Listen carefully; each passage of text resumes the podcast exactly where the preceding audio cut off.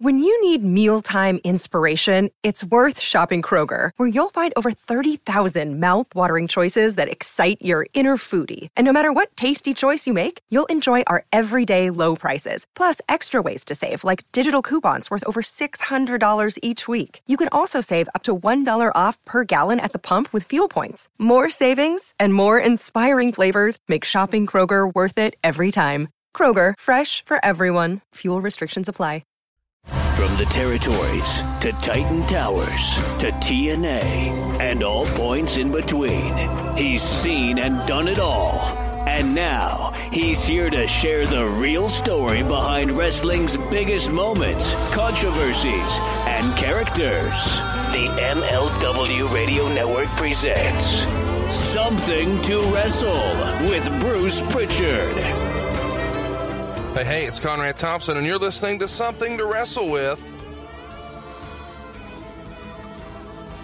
Bruce Pritchard. Bruce, what's going on, man? How are you? I am great. I tell you what, I am great too. We are on the heels of a phenomenal episode about the Million Dollar Man, Ted DiBiase. If you missed that one, it is in the archives and maybe one of our most uh, well reviewed shows so far. Would you agree, Bruce? Got a lot of feedback online, and thank you to everybody who shared the Terry Betteridge uh, vignette that WWE did. A lot of great information in there, brought back some great memories, and Terry looks like he hasn't aged a day. Uh, what Bruce is talking about is the uh, WWE archivist Ben Brown took Joey Styles to the jewelry store where the million dollar belt came from a few years ago uh, for their segment they did for YouTube about the WWE warehouse. So if you haven't seen that, throw it in your Google machine, uh, and they'll kind of go into more detail of about how the belt was made. And that is readily available right there on Google as well as the WWE's YouTube channel. Uh, a couple of the loose ends from last week that uh, we got lots of questions about Bruce that I want to kind of touch up with you. Um, we didn't mention the Million Dollar Man and Virgil's appearance on Arsenio Hall or his famous appearance on the Lifestyles of Rich and Famous. Uh, those are fun. Do you have any memories of either one of those that you want to tag on or just encourage people to check them out? Well, we did kind of talk a little bit about DiBiase being on Lifestyles of the Rich and Famous. We used Vince's house for that. We used Vince's Excalibur and the the big uh, fur coat and stuff. So that was that was just a lot of fun. That was uh, the second time that I had had the pleasure of working with Robin Leach, and he was a character. Robin Leach, of course, the host of Lifestyles of the Rich and Famous. We had used him at WrestleMania in Atlantic City at WrestleMania four, and he was a character. He was just a really character and a big fan of the wrestling business. Uh, any perceived heat uh, did you guys get any sort of backlash from the mainstream media or any sort of uh, groups, I guess, for the way Virgil was portrayed? And I know we're kind of treading on a, a weird spot here, but uh, he's a black man and he was positioned as a manservant, you know, fighting for his quote unquote freedom. So it seems like there's lots of weird racial overtones at the time, uh, but it was a different time. Do you recall any sort of letter writing campaigns or any sort of uproar? No, not of any magnitude. No, not at all. Uh, and, and Virgil didn't have a problem doing it. I mean, he got what the deal was, and it's wrestling. It's supposed to be classless and tacky and whatever. I prefer the term controversial. Okay, yeah, you know what I mean. There we go. Um, one more thing we want to touch on on Million Dollar Man before, before we kind of get into this week's is maybe what the relationship was like with he and Stone Cold Steve Austin. And lots of questions online about how do you think Austin's arc, maybe his rise, so to speak, would have changed or been affected had DiBiase not left for WCW? I don't think it would have been affected much at all because talent always rises to the top.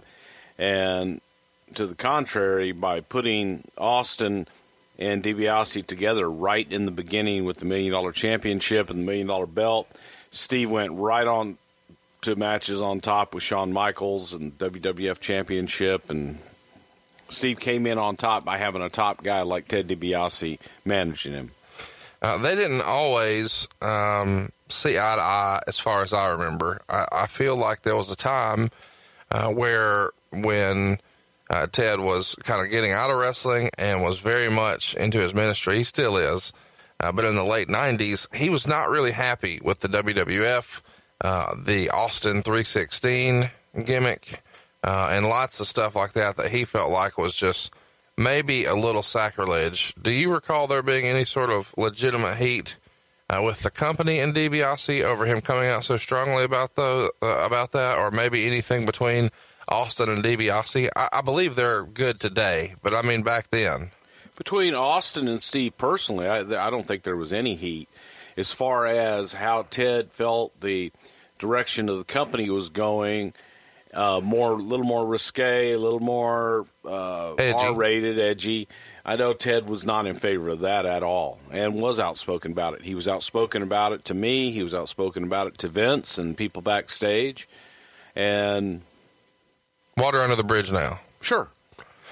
Um, one last thing that we want to mention that really doesn't have anything to do with the Million Dollar Man, uh, but we did get a few questions about Andre the Giant. Uh, we kind of touched on in our Million Dollar Man episode that he, for lack of a better word, kind of bullied uh, Big John Studd.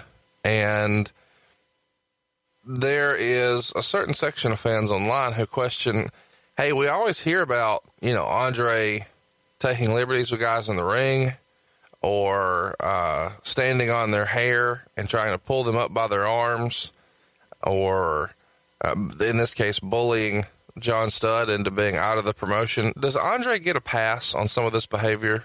Would he be viewed as favorably as he is? Because what you always hear about Andre is, oh, he was such a great guy and he had such a tough time traveling, and oh, you should see him drink. He once drank a 100 beers in a single sitting, and he turned over a car once. And there's all these great you know, fun antidotes.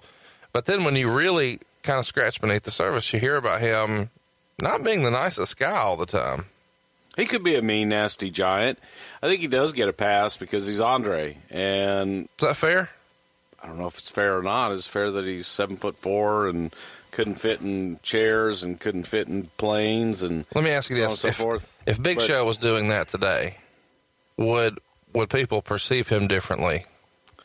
I think that if Big Show had been the attraction and done everything that Andre the Giant had done, he might have gotten a bit of a pass. I'm not saying it was right because Andre would run guys off if he didn't like them. And people always ask, well, why did Andre do that? Why did he do this? Why did he do that? And it's a simple answer because he could. Different time, different place. Do you consider Andre a bully? Andre could be a bully, sure. Would you consider Andre a good guy? I would. He had a very good heart. Okay, so there you go. Uh, our topic this week, of course, is the man who is going to take his rightful spot in the WWE Hall of Fame very soon, ravishing Rick Rude. He was born Richard Irwin Rude on December 7th in 1958 in St. Peter, Minnesota. And we talked a lot about Robbinsdale, Minnesota on our Mr. Perfect show. Uh, and if you missed that, I recommend you go check it out. It's available in the archives. We touched on how many famous and successful wrestlers came from that Robbinsdale, Minnesota high school uh, Curt Hennig, Tom Zink, Nikita Koloff, Barry Darsow, John Nord, Brady Boone, lots of folks, uh, specifically the two who maybe had the most success and became the best of friends were Rick Rude and Mr. Perfect. Uh, and they carried that friendship through the end of Rick's life.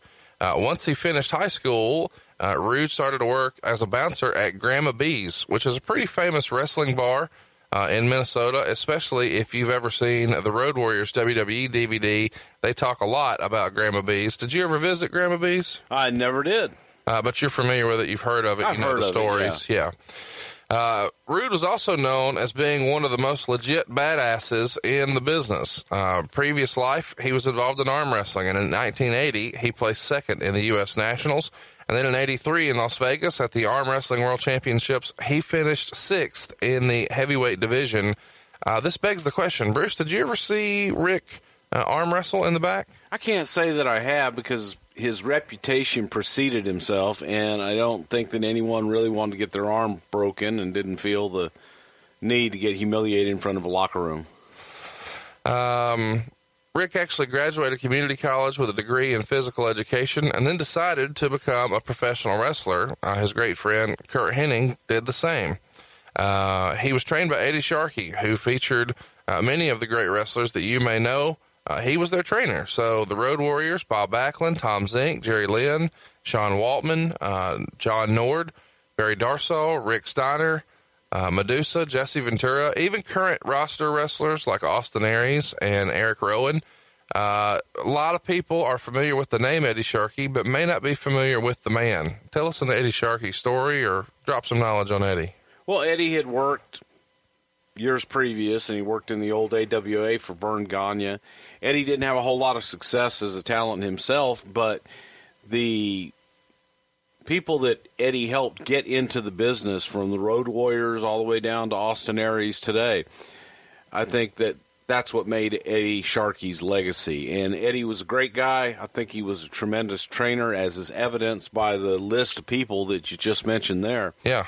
So, um, tremendous, tremendous guy, and we got to be friends over the years.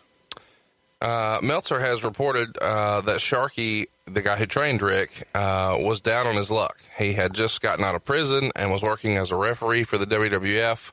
Rude, by that time, was a top star uh, and showed up at a card in Minneapolis and gave Sharkey a bag of cash with thousands of dollars in it. Do you remember this story? Were you there for this? I do remember that, and it was Rick Rude's way of paying Eddie Sharkey back for all the help that Eddie gave him throughout the years, and I thought it was a great gesture. It is a great gesture and tells you a lot about the character behind the man because that's not always the perception that we as fans have of Rick Rude, but gives you a little bit of insight into that area of his life. Uh, and Sharkey shared some insight on other areas of his life. He said, quote, you can talk about this and that guy being a great shooter, but this guy kicked more ass than any of them.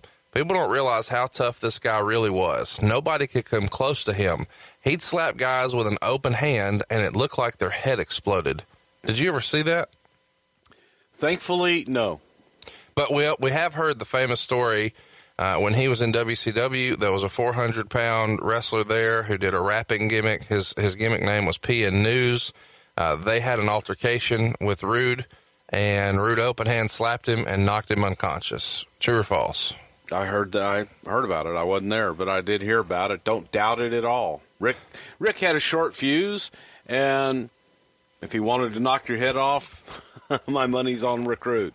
A lot of people who may not be as familiar with Rick Rude's career probably think that he uh, was just a star right away and was on top and was on TV and uh, was a household name thanks to the WWF, and he was somewhat of an overnight success. That would not be the case.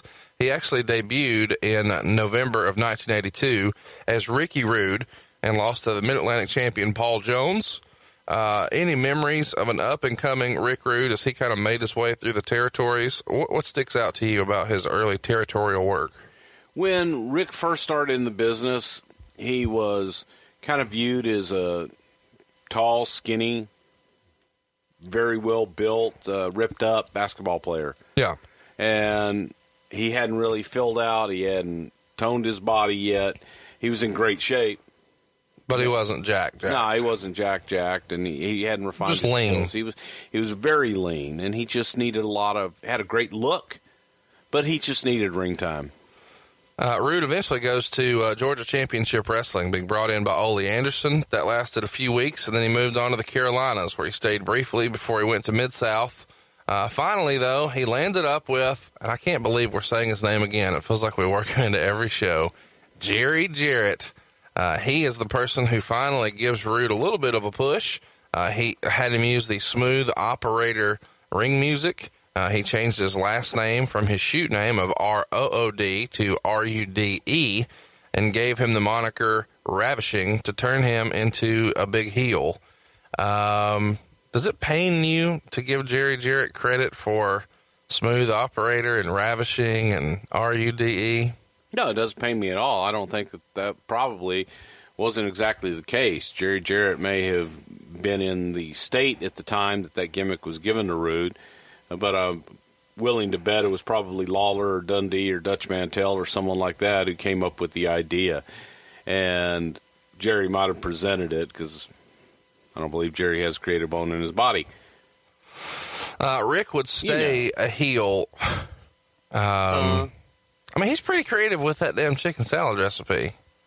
Well, you know, you take the chick here. We, Uh, Rude would stay a heel for the rest of his career.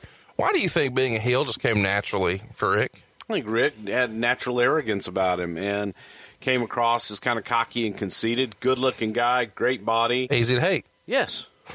Uh, Rude would win the AWA Southern title from Jerry Lawler in June of 84 and even have a tag title run there with King Kong Bundy, defeating the fabulous ones, Steve Keirn and Stan Lane.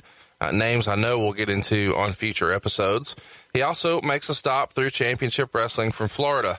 Uh, he works uh, a Florida Southern Heavyweight Championship program with Pez Whatley and Mike Graham. Uh, he even wins a tag title there with Jesse Barr. Eventually, though, he tags up with Percy Pringle, and Percy Pringle becomes his manager, uh, both in Florida and later on in Texas. Uh, wrestling fans today probably most commonly know Percy Pringle as Paul Bearer. Oh, yes. Well, a new impression today. Not mad at that one. Uh, in Paul Bearer's shoot interview, he says that when he was wrestling, uh, or when he was managing Rick Rude in Texas, uh, Rude would take his girlfriend to the bars after a show and they would intentionally sit apart from her just so guys would walk up and try to hit on her, and then Rude could make a big issue out of it and try to fight the guy. And and he says that Rude did this on a near nightly deal. Uh, so eventually, when Rude gets the call to join Jim Crockett again in 1986, uh, Rude is pushing for Pringle to go, but Percy says he was uncomfortable with this bar situation and the fights and decided to just stay in Texas. Uh, eventually, though, that would work out for him. He'd be called up and start as Paul Bearer. Uh, do you remember hearing anything about this this little scam or situation or weird fetish that Rude liked to use his girlfriend as bait for fights? I don't. I don't doubt it. You know, sure it happened. Percy said it. Probably did happen. Before Rude left for Crockett, uh, while he's working there in world class, he'd feud with the Von Erichs, Bruiser Brody, um, and worked some big shows, including the Parade of Champions 3 show that drew like 24,000 fans, which is obviously a really big deal for world class at the time. Uh, and then briefly, uh, while he's there, he works with the Dingo Warrior. Uh, any memories of the Dingo Warrior before he became the Ultimate Warrior? The dingo ate the baby. I mean, I think that's what everybody kind of thinks of there. Uh, is it what do you think it was about Rude and Warrior that it made sense to pair him up in world class and then again twice in the WWF? Did they just have some sort of chemistry together? I think so. Similar body types, similar looks. Ultimate heel, ultimate babyface. Uh, when when Rick leaves the territory here and goes to Jim Crockett, uh, he starts a feud with Wahoo McDaniel, uh, who's an aging star at the time, and they uh, immediately uh, go ahead. Greatest absolute greatest Native American uh, wrestler ever. He should be in the Hall of Fame this year. He should have been in the Hall of Fame about 20 years ago. But they're they're in Florida. Do it. Put him in. Um, Rick teams with Manny Fernandez, and uh, they win the NWA tag titles from the Rock and Roll Express. And you have to appreciate the Rock and Roll Express were pretty damn over in '86 and '87. Would you agree with that? The most over tag team in the business. Uh, so I, we're kind of setting the stage here. Rick has been all the way through all the territories, won a belt in seemingly every territory, been in a good program, uh, and then tagging with Manny Fernandez beats the top tag team probably in the country uh, to become the tag champions. And then all of a sudden, very suddenly, while he's still champ, leaves and goes north to join the World Wrestling Federation in July of 87. He comes in as part of the Heenan family. And I want to talk a little bit about – uh, was it a coup to get a NWA Tag Team Champion while he still got the belt? Is this a sign that the writing's on the wall? Uh, their their financial problems had already begun in '87 compared to '86. They were just spending too much down there at Crockett and weren't really as profitable as maybe the top brass thought they were. Uh, what do you remember about that jump? Well, I was coming in at the same time, so I wasn't as integrated into the inner circle um, knowing about any of their recruiting or anything that came on. I was still living in Houston, commuting back and forth with Stan- to Stamford, Connecticut. So Rick and I essentially kind of came in at about the same time. And when he when he comes in, as we said, uh, he's programmed with Bobby Heenan Uh, is this the old thing we've talked about in prior episodes? All heels must have a manager. Got to. Uh, talk about the Bobby Heenan relationship because there were times where Heenan would do shoot interviews and such, and he would say that Rude didn't like having Heenan as a manager. He felt like he took away from his heat, and he didn't think he needed him. So uh, Bobby acted like he didn't care, but he just wasn't really close with him at that time, and it wasn't the gr- glowing relationship a lot of people maybe want it to be. Well, I don't know if how glowing of a relationship it ever was. I don't know that it ever was. But in later years, in particular, when Rude had his issues with the Ultimate Warrior and they had their matches, I think Warrior felt that Heenan, being on the outside, kind of got in Rude's head and convinced Rude that Bobby was taking away Rude's heat because Bobby was getting a reaction on the outside. Right. And so Bobby curtailed that greatly, and Bobby went out and stood in the corner. Didn't do anything. Which doesn't help anybody. Because he didn't want to take heat away from anybody. But it, that was at the request of the performers in the ring. How would Vince feel about something like that? He would probably back the performers. Okay. There you go. Uh, I mean, I guess it begs the question if you don't want him to do his deal, why put him together? Well, I, that was something that eventually happened and kind of was created. Yeah. But at, fir- at first, to come in and be a part of Bobby Heenan's family is a huge, huge deal. So it maybe didn't have, it probably didn't start bad. No, it didn't start bad. Uh, so Rude starts working with Paul Orndorff, who at the time had just fired Bobby Heenan as his manager. Uh, and Orndorff is coming off being a really top guy here. When he was a heel, uh, he was programmed with Hogan on the house shows. They drew really big business together. Uh, kind of set the stage for what a big star Paul Orndorff would have been in '87. Oh God, Paul. He was a huge star in '87, but he also had neck issues, and the the neck and nerve issues had created atrophy on the left side of his body, where his his left arm, in comparison to his right arm, well, it looked like a, the arm of a 60 year old man who had never worked out. And this happened uh, right in the middle of his monster push with Hogan. Uh, so he elected not to have the surgery and just power through because he didn't want to miss this opportunity. And unfortunately, those problems lingered for the rest of his career. Correct. So Paul was kind of on his way, kind of way, on his way out of the spotlight, if you will. Hey guys, are you looking for the perfect Father's Day gift idea?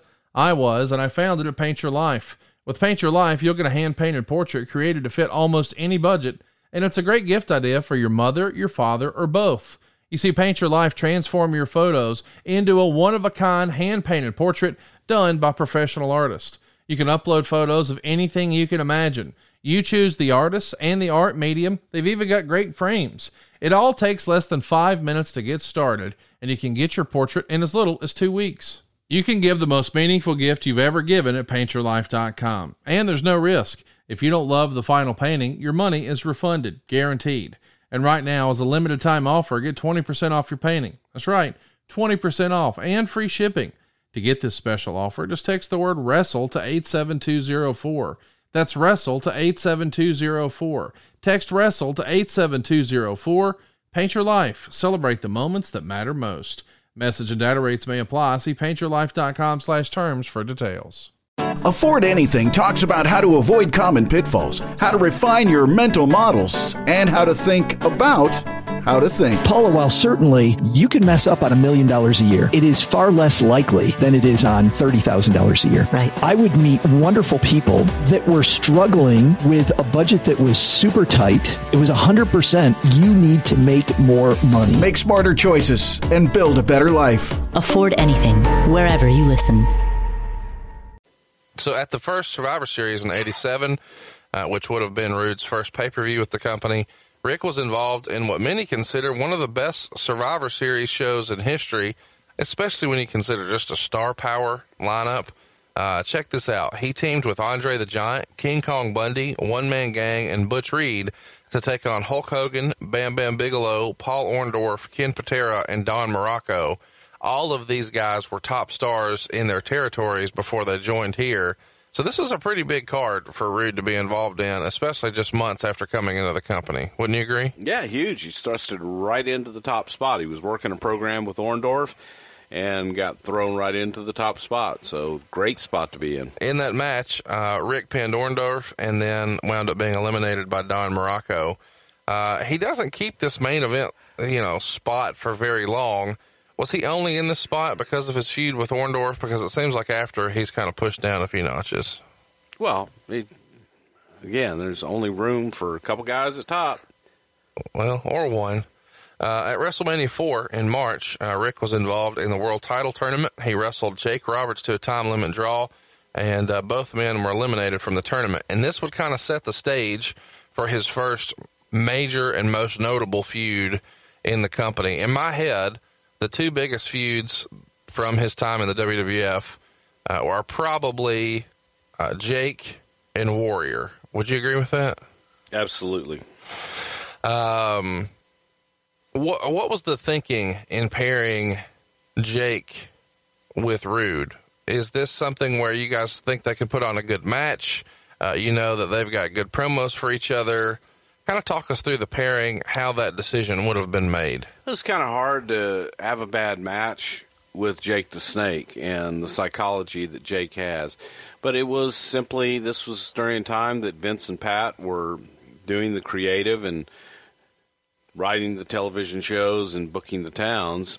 It was a good match. They, they paired up nicely, and I dare say they told a great story out of it.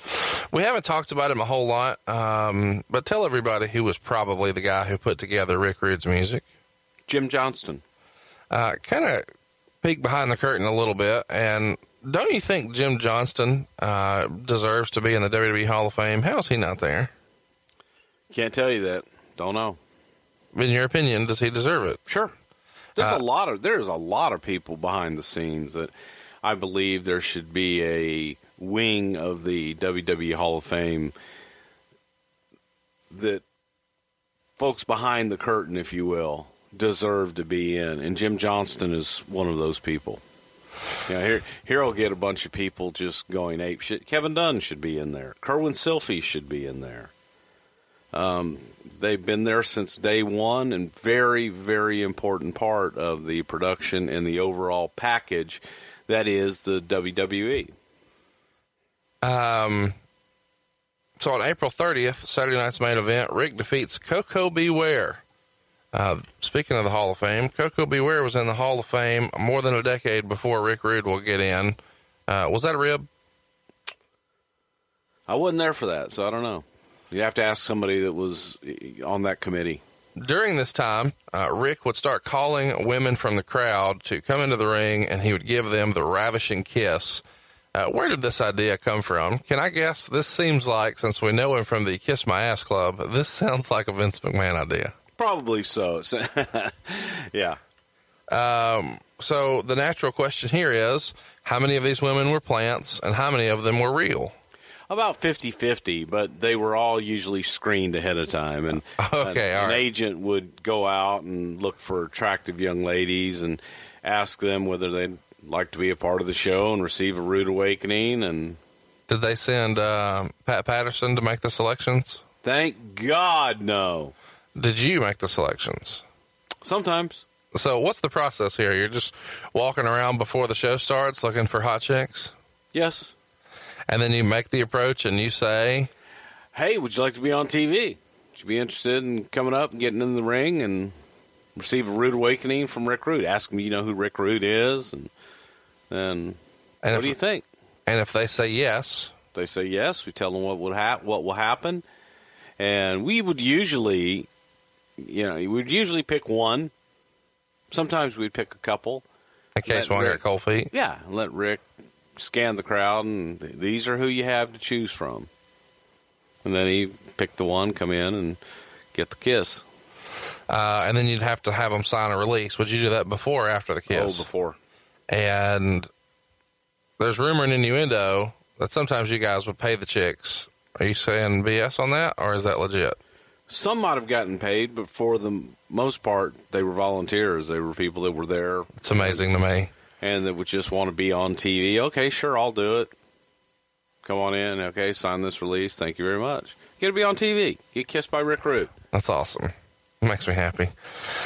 Um, Well, I guess we should just tell the story here. There is a there's a rumor out there that uh, once upon a time, Rick was uh, put in a bad spot. He was ribbed, maybe by Jake the Snake. Not a good Roberts. idea to, to rib Rick Rude. So the rumor and innuendo are Jake the Snake had a traveling companion, not his wife, uh, and she was a female, a traveling companion. And in the back, while they're all hanging out before the show, Rick says, "That's who I'm giving the kiss to tonight." And Rude, I guess, um, at the time, uh, was was having the company pay 500 bucks, and uh, the girl protested, said she didn't want to do it her traveling companion Jake Roberts said, "Hey, it's five hundred dollars. You should do that." And she eventually agrees to do it. So Jake talks her into uh, some Lewinsky action, and then when the ravishing kiss happens, afterwards in the ring, allegedly, according to the rumor and innuendo, she would say to Rude, "That was a present from Jake." True or false? True. You heard this story. Yes. Okay. What was what's the blowback on on on Rick? Uh, I mean, on the on Jake the Snake when Rick Rude finds out that he uh he just got Lewinsky mouthed. I don't think he was very happy. You know, again, it it's goes to rumor and innuendo as to what actually happened. I didn't witness any acts actually take place other than the kiss in the ring, but the rumor and innuendo would have you believe that that Jake put uh, this young lady up to this, and that Rude got a little pissed off. Wow. Um, I don't know what to say about this. Well, eventually they do the angle. Let's get to it. Uh, Rick calls a woman into the ring. She refuses to come in, so he goes down to her. Uh, she is asked by him, Who is the sexiest man in the WWF and why is it ravishing Rick Rude? And she says, No. Well, if you didn't come to see me, who'd you come to see? She says, My husband. So Rick asks, What does he do? She says, He's a professional wrestler. He asks who it is, and she says, Jake the Snake Roberts. So Rick calls Jake a sleazy, low down, worthless piece of garbage. She slaps Rick, and then Rick grabs her wrist, and Jake comes down to start their brawl. Uh, I want to talk a little bit about Cheryl, Jake's wife, and the decision to involve her in an angle. This is kind of ahead of its time in 1988 uh, because this feels like something that would have been from years later, at least in my mind. Well, yes, Cheryl was Jake's real life wife. I tell you, one of the things that I really wanted to do on that when Jake came down, I wanted Jake to come out um, with a towel around him, still soapy, with shampoo in his hair and, and running down, soaking wet, and trying to keep the towel on, and all this other stuff. Of course, that got vetoed. But I always, I just always loved that one, guys, because he came down, he had his pants on and uh, shirt off, but it just adds a bit of realism that he's in the shower, he's washing his hair, and some somebody says, "Hey, Jake, Rude's trying to uh, kiss your wife," and you run and you go out. I just wanted that visual. Got overruled, got vetoed. You wanted to see Jake Roberts in the shower, which is why you put him in there with the snake. You love. what is wrong with you I don't know. You're the one who wants to see Jake Roberts in the shower. Why is this a me thing? with the towel? Okay. God damn. Uh, so it's really his wife. Is this in the book of bad ideas? Bring your wife on the road. I would say for most people, it wouldn't be in the book of great ideas. I mean, we just told a story where he had a traveling companion. Um, I don't think that girl was a traveling companion, by the way. Might have been, but I don't know. who I don't know who she was. She was somebody that was there at that TV that did the Rude Awakening. So And I don't know. I, I, she did a little more than that. rumor and innuendo says that. Um, so talk about bringing your wife on the road in 1988. I wasn't married in 1988, so I would never do anything like that. If you would have been, how long would you have been married? I, I, I like to keep business and my personal life separate. but I, probably not. Probably not the wisest of, of moves, but at the same time, it worked. how was she to work with? Oh, Cheryl was great. She was easy. She was Uh, a pro. Sometimes when you're working with people's family members, it's not always easy, though. You're saying she's definitely on the easier scale. She was on the easier scale. She had a clue. Um, she had good timing. She had natural instincts. She didn't overact. Can you compare and contrast uh, the relationship with the only other relationship that we know about, and it's kind of famous amongst fans? At the time, uh, in this same locker room, you have Miss Elizabeth and the Macho Man, and we've covered some of his paranoia before with her.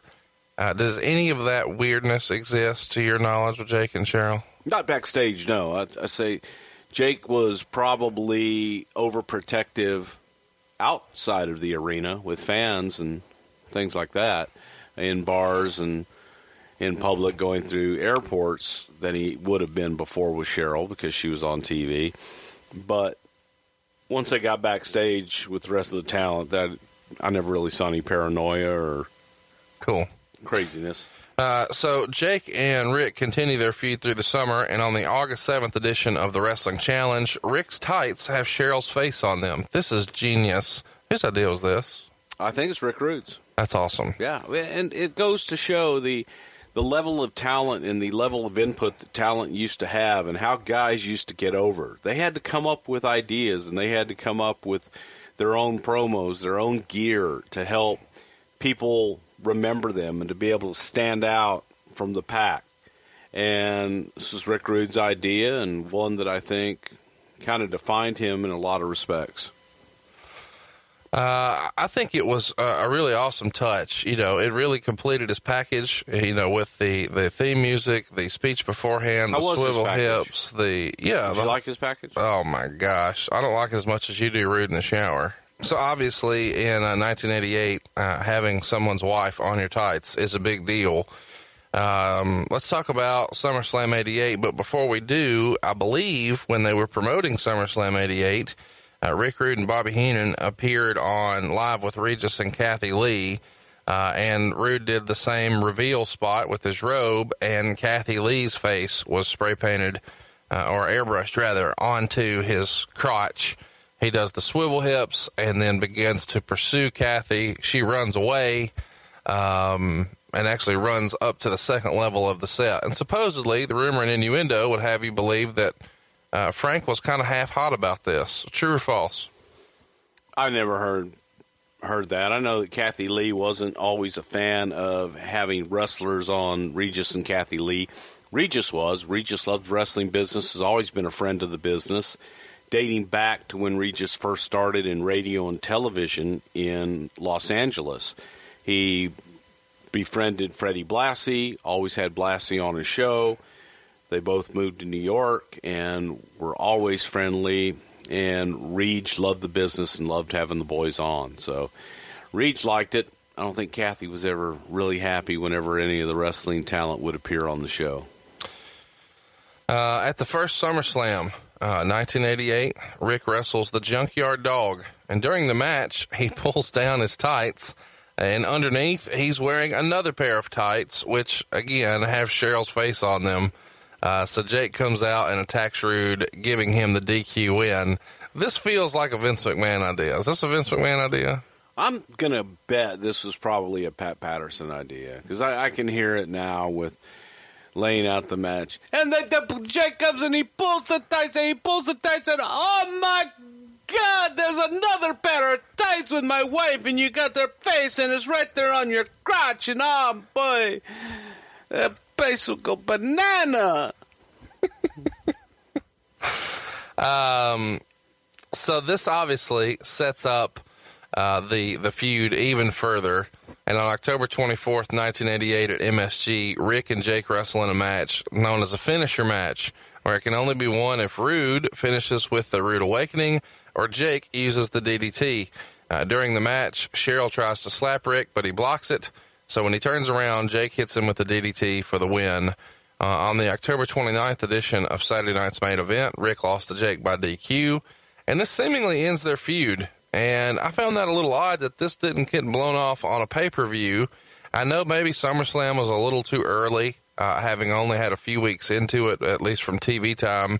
But then we're done with it, you know, by the end of October. Um, why was the decision made to end it here and not a big blow off at a pay per view?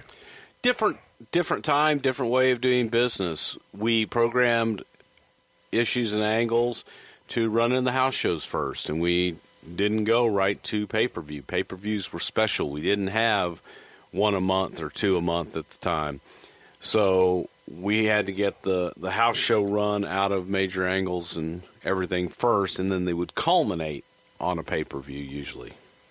Uh, so Survivor Series rolls around. This time, Rude is teaming again with Andre the Giant, Dino Bravo, Mr. Perfect, and Harley Race. Let's run through that team again.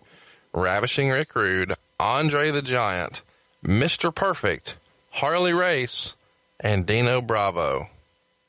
That's like that old Sesame Street. Which one of these is not like the other?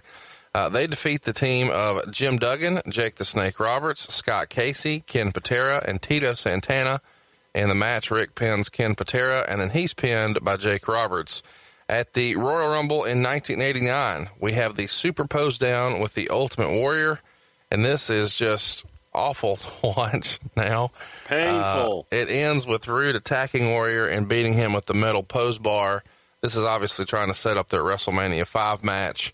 At the time, it's worth mentioning that Warrior is the Intercontinental Champion, having won it from the Honky Tonk Man in very quick fashion at SummerSlam 88.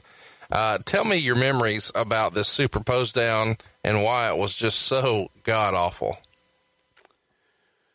Well, it was god awful because the whole spot was when they were doing their poses in the background. Whenever Warrior was posing in the background, you would see Rick Rude with the bottle of baby oil and oiling up and uh, getting the sheen on. So at the right time, as Warrior's posing, they were going to hit Warrior with the baby oil in the eyes, and Warrior would sell that as if he were blinded, and then use the flex bar to nail the Warrior. The only problem is, is when they squirted the baby oil in Warrior's eyes, he no sold it and they squirted it forever. And he sat there with his mouth open like he's drinking the shit. He's going to eat it. Just absolutely no sold it at all. And so Rude just went right to the beatdown. And it was a hell of a beatdown. And a couple of those look pretty stiff. They were. They were a little stiff, man. Uh, on March 11th, 1989, the Saturday night's main event, Rick loses to Brutus the Barber Beefcake by DQ. Yep. Got to get him ready. you got to help me. Okay, here's what we're going to do. We're going to pro. I need you to sell me on this like like Vince did. We, we God damn, pal, you're going with the Warrior Mania. Get Beefcake over. You're going to win the Intercontinental Championship from the Warrior, who's probably undefeated at this time. Yeah, he is undefeated, and you're going to be the first guy to beat him. So to get you ready for that, let's have Beefcake beat you. Sure. That way people can't call it. People are thinking, oh, well, he lost to Beefcake. He's surely going to lose to Warrior. and we shock him. Oh, my God. This feels like uh, current day booking. Uh, yeah, a little different philosophies sometimes. Uh, you're trying to apply logic to an illogical situation. It doesn't make any sense to me. Uh, on April 5th, it's, uh, I'm sorry, WrestleMania 5 on April 2nd, 1989. Rick pins the Ultimate Warrior. And if you remember the finish of this match, uh, Warrior is trying to suplex uh, Rude from the outside in. Uh, and when he does so, Bobby Heenan grabs the Warrior's leg. Rude falls on top of Warrior, and Heenan holds down Warrior's leg, uh, allowing Rude to score the pin and become the Intercontinental Champion. And this is, I guess, uh, the first of two pinfall losses for the Warrior in the WWF. The other being Sergeant Slaughter beating him for the WWF World Title in our 1991 Royal Rumble, uh, which is going to be a poll topic. So if you'd like to hear more about that, stay tuned to the end of the sh- end of the show. Uh, it's on this coming week's poll. Why was the decision made to have Rude be the first guy to beat the Warrior? Well, somebody's got to beat him eventually. So Yeah, ask Nash and Goldberg. just a situation where Rick Rude's the one, put the championship on him, and then have Warrior chase him.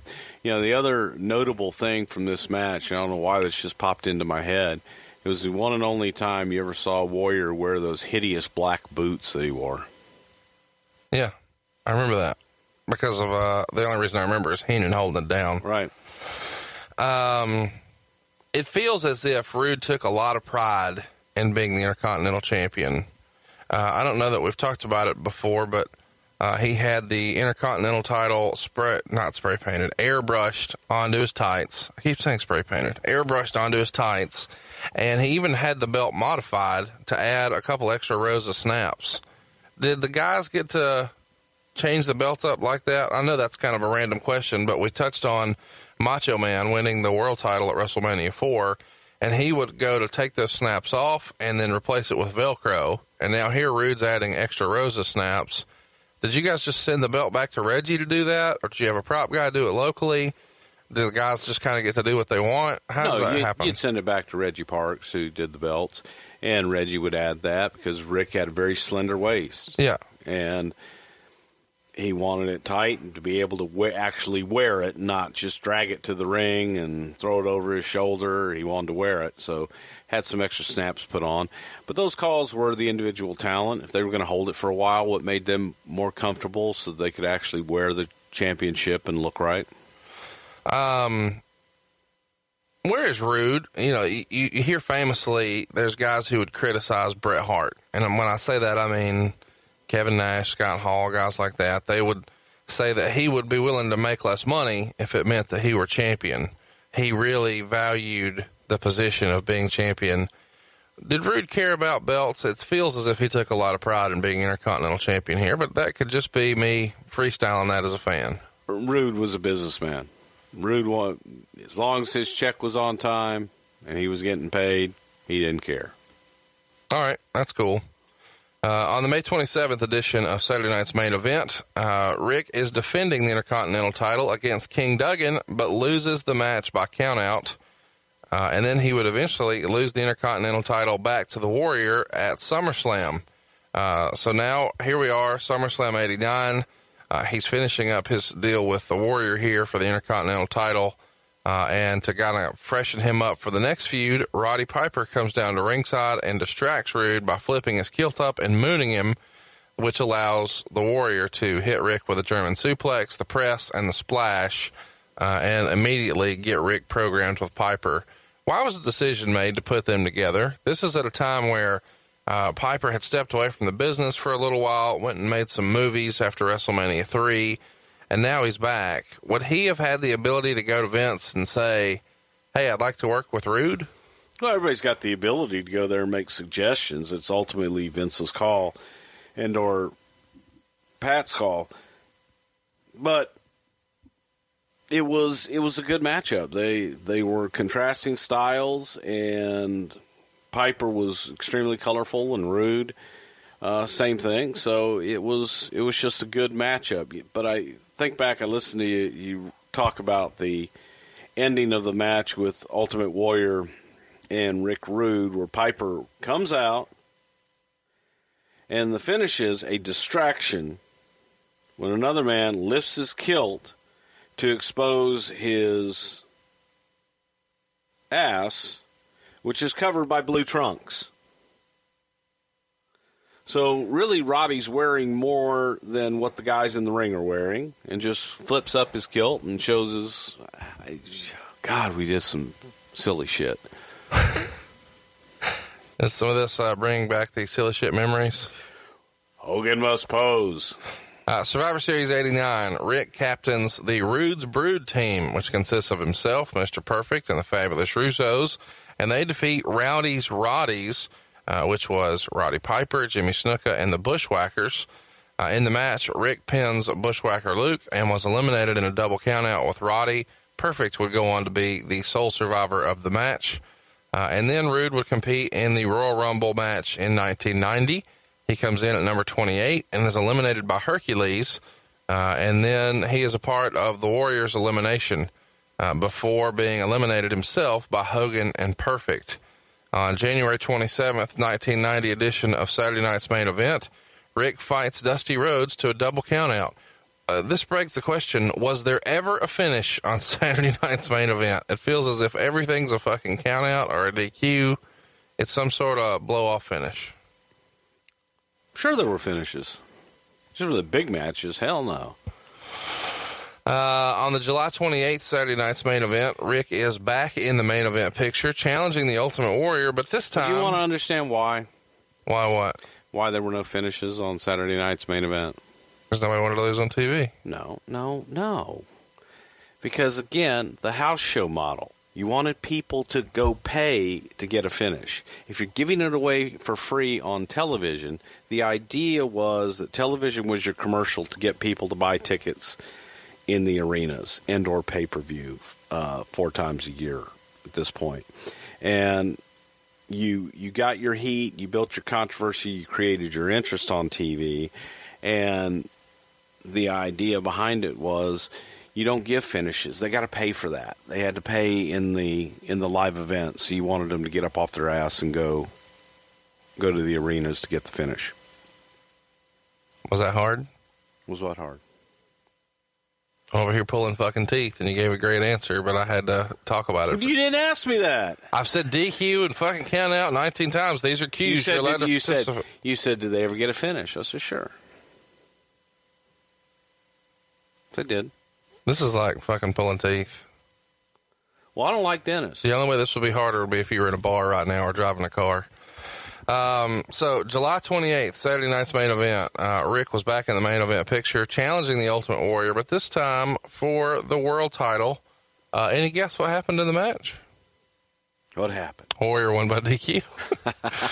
uh, Rick would then work an angle with the Warrior, which of course led to their cage match for the WWF title at SummerSlam. And here we had some fun vignettes uh, that Rude does to show himself training for the match. Uh, the first one is of him hitting a speed bag uh, with Warrior's face painted on the speed bag. Uh, then he's in the ring with Bobby, and they're doing some mitt work uh, with boxing gloves. And Warrior's face is painted on both both of the uh, mitts. And then in this vignette, uh, we notice that Rude has cut his trademark long curly hair.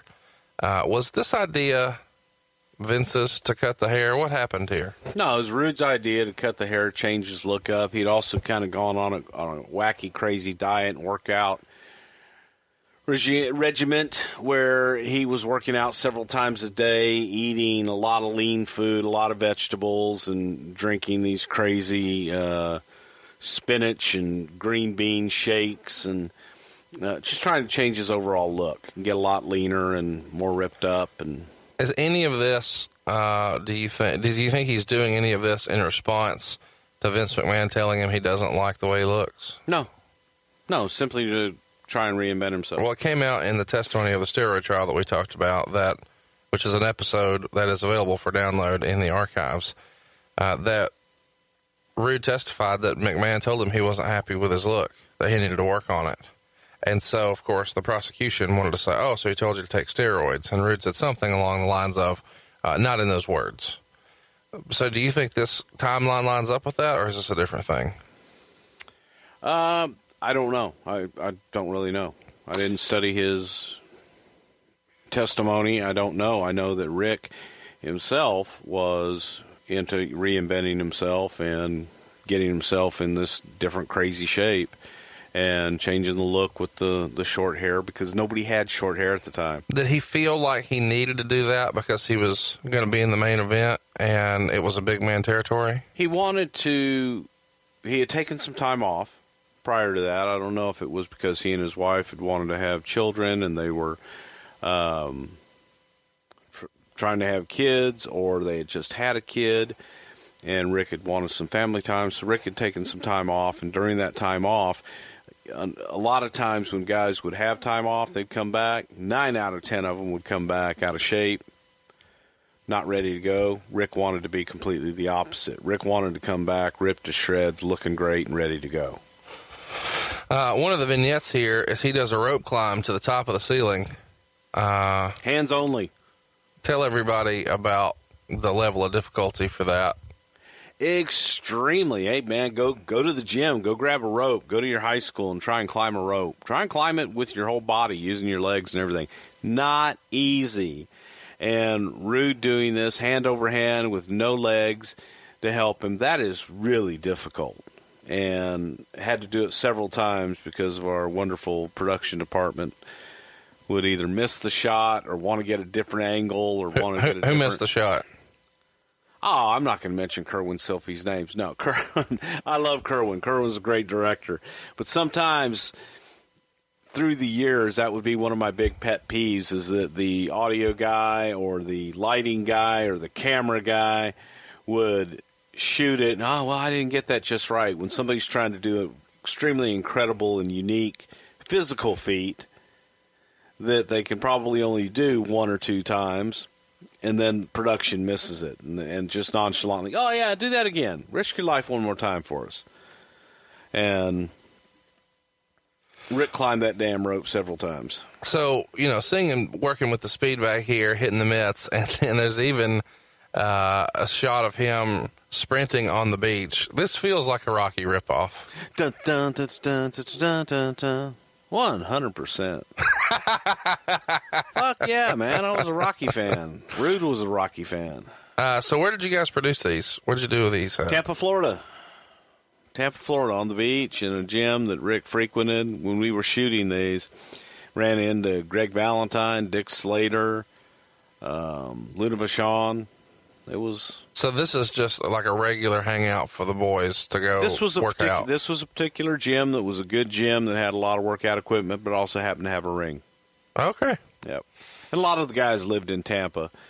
They enjoyed the climate. It was easy to get in and out of. And the taxes. There you go. A lot of the guys live in Florida now, just Roll for that.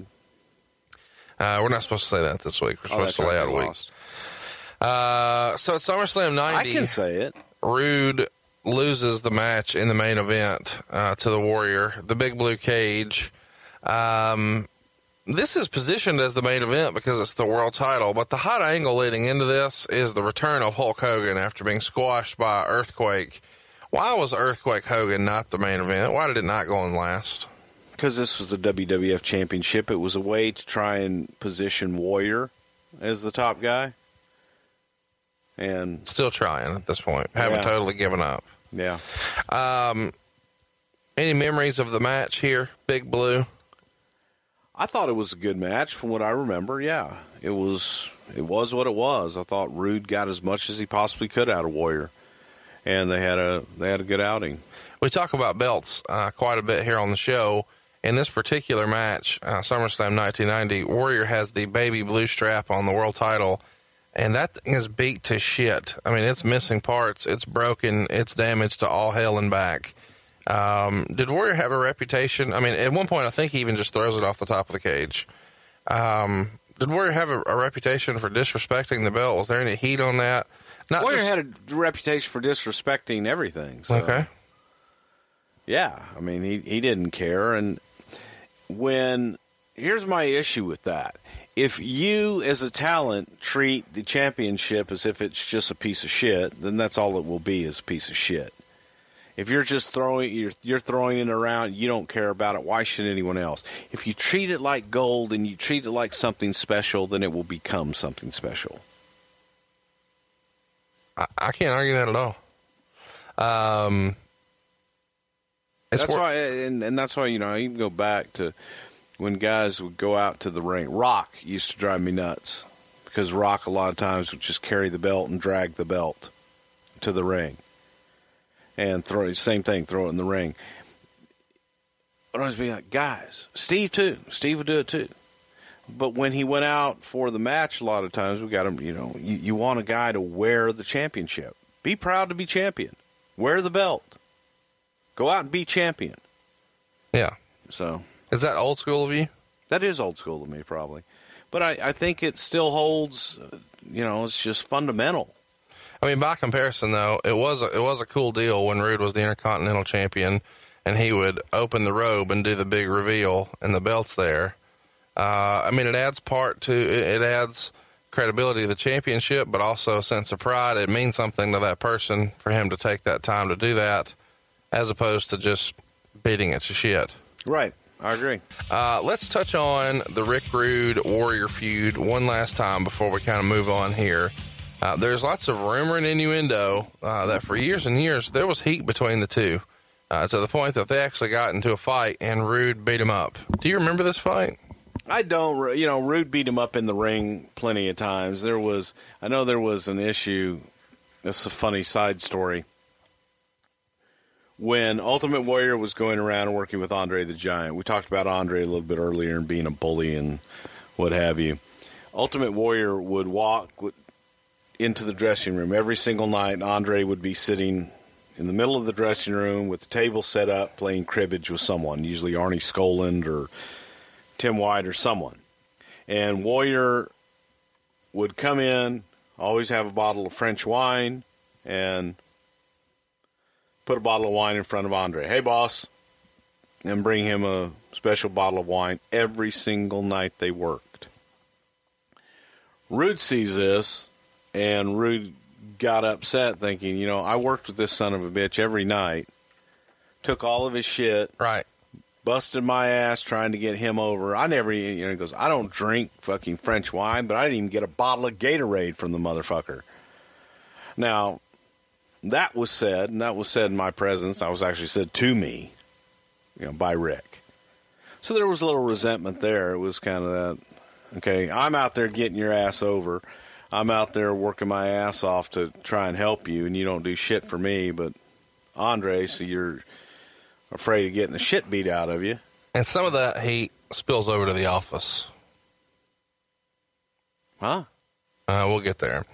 Um, there's been lots of talk that Hogan didn't want to work a program with Rude because it's a natural question. Hey, he's he's one of the top heels. It's fair to say that Rude's one of the top heels in the company at the time, right? Sure. So it seems like a natural thing for Hogan to be programmed with one of the top heels, but Rude never really gets his shot. Um, Bischoff and uh, Flair have both talked about how Hogan didn't really want to work with Rude, and that never really happened, whether it was in the WWF or WCW. I know some of you are going to tweet me. There is a match out there uh, where Rude wrestled Hogan, and it's on some obscure DVD. And I know he wrestled a few times on house shows, blah, blah, blah. But I mean, there's no considerable program. Why do you think that is?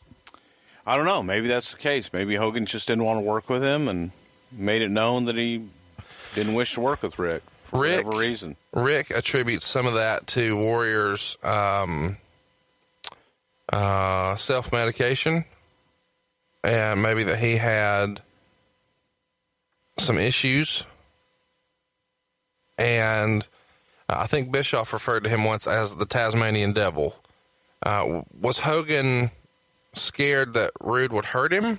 Not like in a fight, but just he was a reckless worker. He was careless. He would maybe be more likely to injure him. Or did he feel like he was going to be inebriated and kind of not of sound mind in the match? Do you think any of that has any credence, or is that just Bischoff and Flair?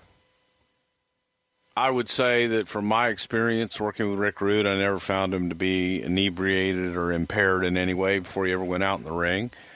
Um, if people felt that way, you know, maybe they felt that way. I don't, I don't know how Hulk felt. He never expressed that to me. So you never heard Hogan shit on Rude at all? I didn't know. Okay.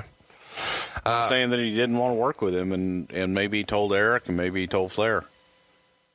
Uh, Rude leaves the WWF not too long after SummerSlam, and this seems weird that he trains for this big comeback and works really, really hard uh, to get his diet right, and it's in the main event, and then he's gone.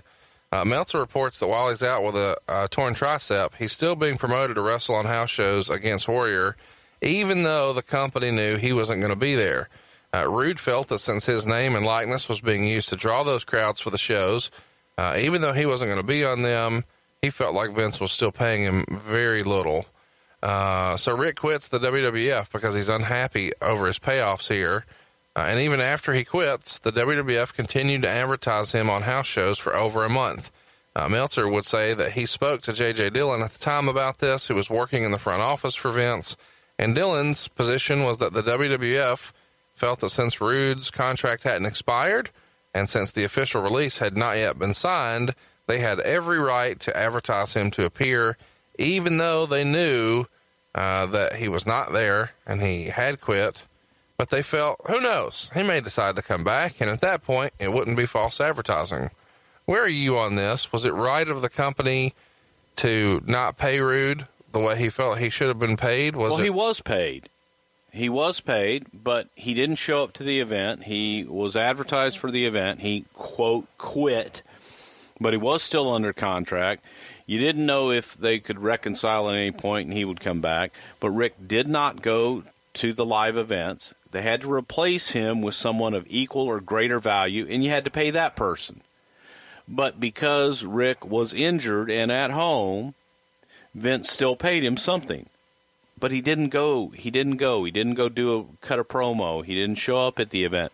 So no, I don't think that he was due the same amount of pay as if he had shown up and worked the event or even gone out and cut a promo. We'll come back to that. Was JJ Dillon um, espousing the company line, and do you toe that same line that hey, even though we know he's not coming, we should still advertise him because he might show up. Well, there, there's two sides to that too. Advertising was a lot different animal at that time. We didn't have the internet. We didn't have the ability to change advertising. You had to do your advertising six to eight weeks in advance. A lot of times, a lot more than that. It wasn't that easy to just call up a newspaper and say, "Oh, hey, we need to change our ad slick and." Replace Rick Rude, especially when you don't know whether or not, you know what, he could change his mind and come back. He's still under contract. We're still working to resolve this situation. So it wasn't uh, a, okay, he's quit, he's gone. It was, he says he quits. I quit. Well, hang on, you're still under contract, and let's work this thing out. And trying to work through it is what was taking place. And so I, I don't fault the company for how they handled it. Well, I want to talk a little bit about um, the rude thing with him. You said he didn't show up to the events. Are you saying that he just no showed the towns? Yes. He said, I'm, I'm hurt. I'm not going to, you know, wasn't going to make the towns. So he at least communicated to somebody that he wasn't coming. I guess. I don't know. I assume so, yeah. I don't know. Did he tell me? I wasn't in that department at the time. I was doing TV. So well, you I, just I said he no showed. I know he didn't make the events. Okay. And you even said he didn't make the events, and but he was still paid for them. He still got something for them because he had been advertised in them. But he didn't show up. He didn't go out cut promos. He didn't make the towns. Let me ask you in this. the main event. If he would have been, because obviously people are coming at this time because they're fresh off of the SummerSlam match, everything that's built up. You know, this feud with Warrior and Rude, they want to see it again when it comes to their town. So it's doing decent enough business. It's not setting the woods on fire, but it's doing decent enough business. Are you saying that his payday would have been the same had he showed up, did promos, did an angle, had somebody else take his spot, announce he's injured, you know, do some stick work, whatever? It would have been a lot better than staying at home. Yes, Um, because people could have seen him. Could have seen he made an effort to be there. Could have heard him cut a promo. You're you're getting you're you're still seeing him, but by him not being there and having to replace him, you've got to pay someone. Now you're paying someone to go and take his place, and you got to pay them equally as well. you don't think there's any consideration given to the fact that he probably tore his tricep wrestling? I don't know how he tore his tricep. And do you think he did it walking his dog? I have no idea how he did it. I don't know if he did it working out at home. I don't know if he did it mowing the lawn. Don't know if he did it in a match. Regardless, you can still walk, you can still go get on a plane, and you can still do your rehab, and you can make towns and get out and go cut a promo. He didn't have laryngitis. I'm not. I can't argue any of that. That's fair enough. Talk to So me. if you want to go and you want to get that money, and you want, and you're unhappy with money that you're going to get sitting at home, go make the town, go make an effort, go shoot an angle, go do something. Well, help me understand this. We hear stories like this later where Shawn would not be happy with his payoff and would call and complain to Vince, and they just cut another check. or Jericho would be You hear unhappy. stories about that. Sometimes that's happened. Sometimes it hasn't happened. Sometimes guys complain and they get more money. Sometimes they complain and he says tough shit. That's what I want to talk about. Where a guy complains and gets more money, is that Vince say that Vince is that Vince kind of saying, okay, I have confidence in you. I want to keep this guy. I want to appease. The, I, I see value in this guy, so I want to make it work. When he tells Rick Rude, go jump in a fucking lake, I'm not giving you more money. Then it's like, okay, I'm done with you. I mean, I'm okay with living without you. I don't know. They told Rude go jump in a lake. They were actively trying to keep him there and to be able to use him. Rick, on his end, wasn't working with them and going, you know what? I quit. I'm going to stay home. Okay, so you quit. You're not going to go make the towns, but you still want to get paid. Well, help me understand though. So I quit, but continue to pay me like I was top guy. Maybe I lost my smile and forfeit the title right in the middle uh, of a, a program where I'm going to have to lose at WrestleMania, and I'm just going to stand in the middle and give my belt back and limp away, Okay. and then come back in three weeks and do a moonsault and land on both feet and be fine. Yeah. That behavior is okay, and when he complains and, get, was and okay. gets a, a I didn't say that behavior was okay. but what he- I'm trying to get an, an insight into the mind of Vince McMahon where he can. He came arm- back in three weeks and did a fucking moonsault, landed on his things, and then and then did come back and work.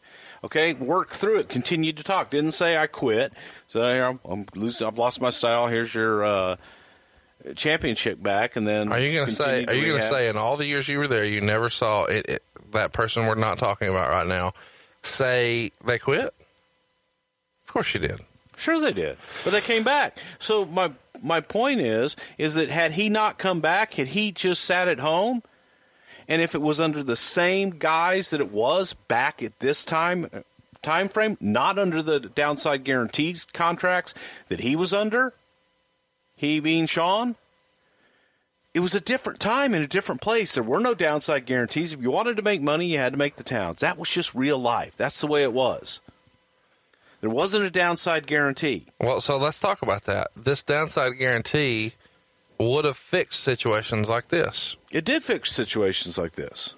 So it's not necessarily all on Rude.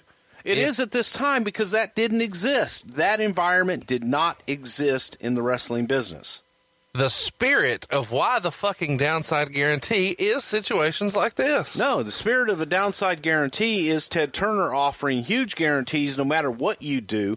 We offered a downside guarantee that gave you a minimum per year so you could be able to budget, know the least amount of money you're going to make per year. I understand that, but I'm saying a downside guarantee would prevent shit like this. It would prevent the talent Actually, would being encourage shit like this because then a guy says, okay, well, I'm hurt. I got to stay home. I'll still get my money.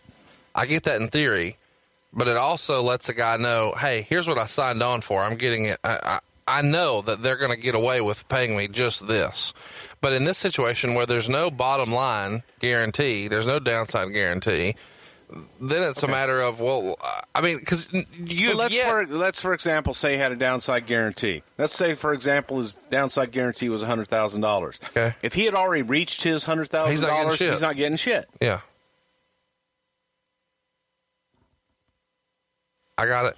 So What's the formula? You've never shared it with us. what's what formula? Well, he's advertised on these shows. He doesn't make them. He still gets something. You've harped on that a lot. What is he getting? Whatever Vince decides to give him. That is the problem. Can we agree? No, it's not the problem. I mean, he's given. If Vince is sitting there and saying, "Okay, the guy's been advertised. We did all this stuff. He's hurt now. He's not going to make the show." He says he's quit. Okay, right? That's what you said. He said he quit.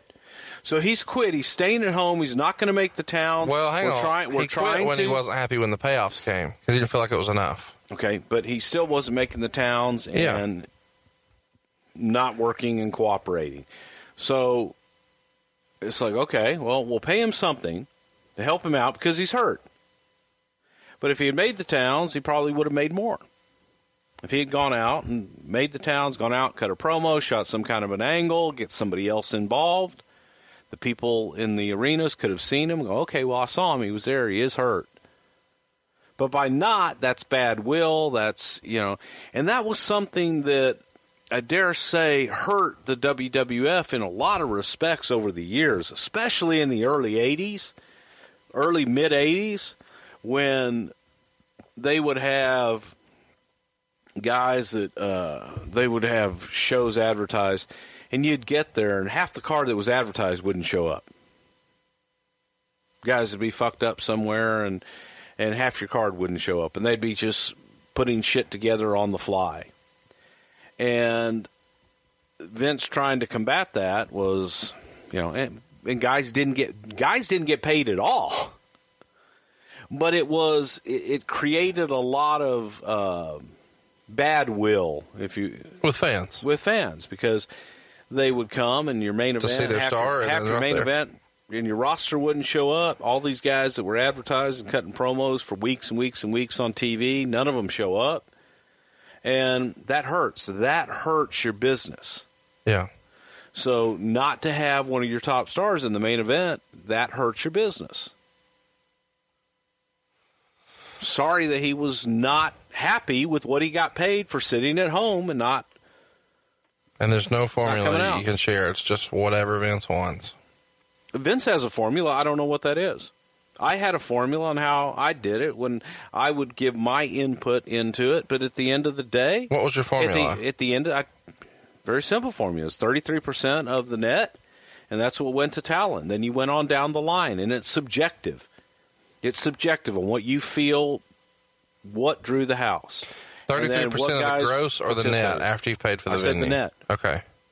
So you pay the venue, you pay the taxes, uh, whatever the promotion is, blah blah blah, and then the promoter. And so here's the company's net take, and you divvy that up thirty-three percent. Is there a piece of the thirty top thirty-three percent or that thirty-three percent that That's at goes? the discretion of who's ever doing it. okay. That's discretionary. And now they don't, you know, now I, I have no idea with guaranteed contracts and the way these guys get paid now. I have no idea how the hell they do it. Yeah, it's fascinating to figure out uh, because you, you often hear that you know old timers would take a peek through the curtain and look out in the crowd, and they could kind of estimate what the house was and what their payday was going to be. By the guy making the pays that, the the payoffs that night, sure. Um, after leaving the WWF, Rick wrestles on the Independents and then goes to All Japan. For whatever reason, he doesn't do his pre-match routine until the WWF contract expires. He wrestles on some big shows there in Japan before going to WCW.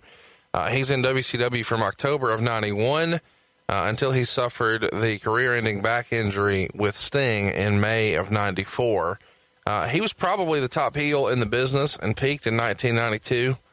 Um, he worked some notable feuds at the time with Sting and Ric Flair, Flair being the bigger one of the two that people really talk about these days. Uh, he was the United States champion uh, and the international champion, um, which was formerly the NWA world title. Uh, we all remember that as the big gold belt, but when all the shenanigans happened with Rick and the belt, uh, they got a new belt, and when they brought back the big gold, it became the international champion.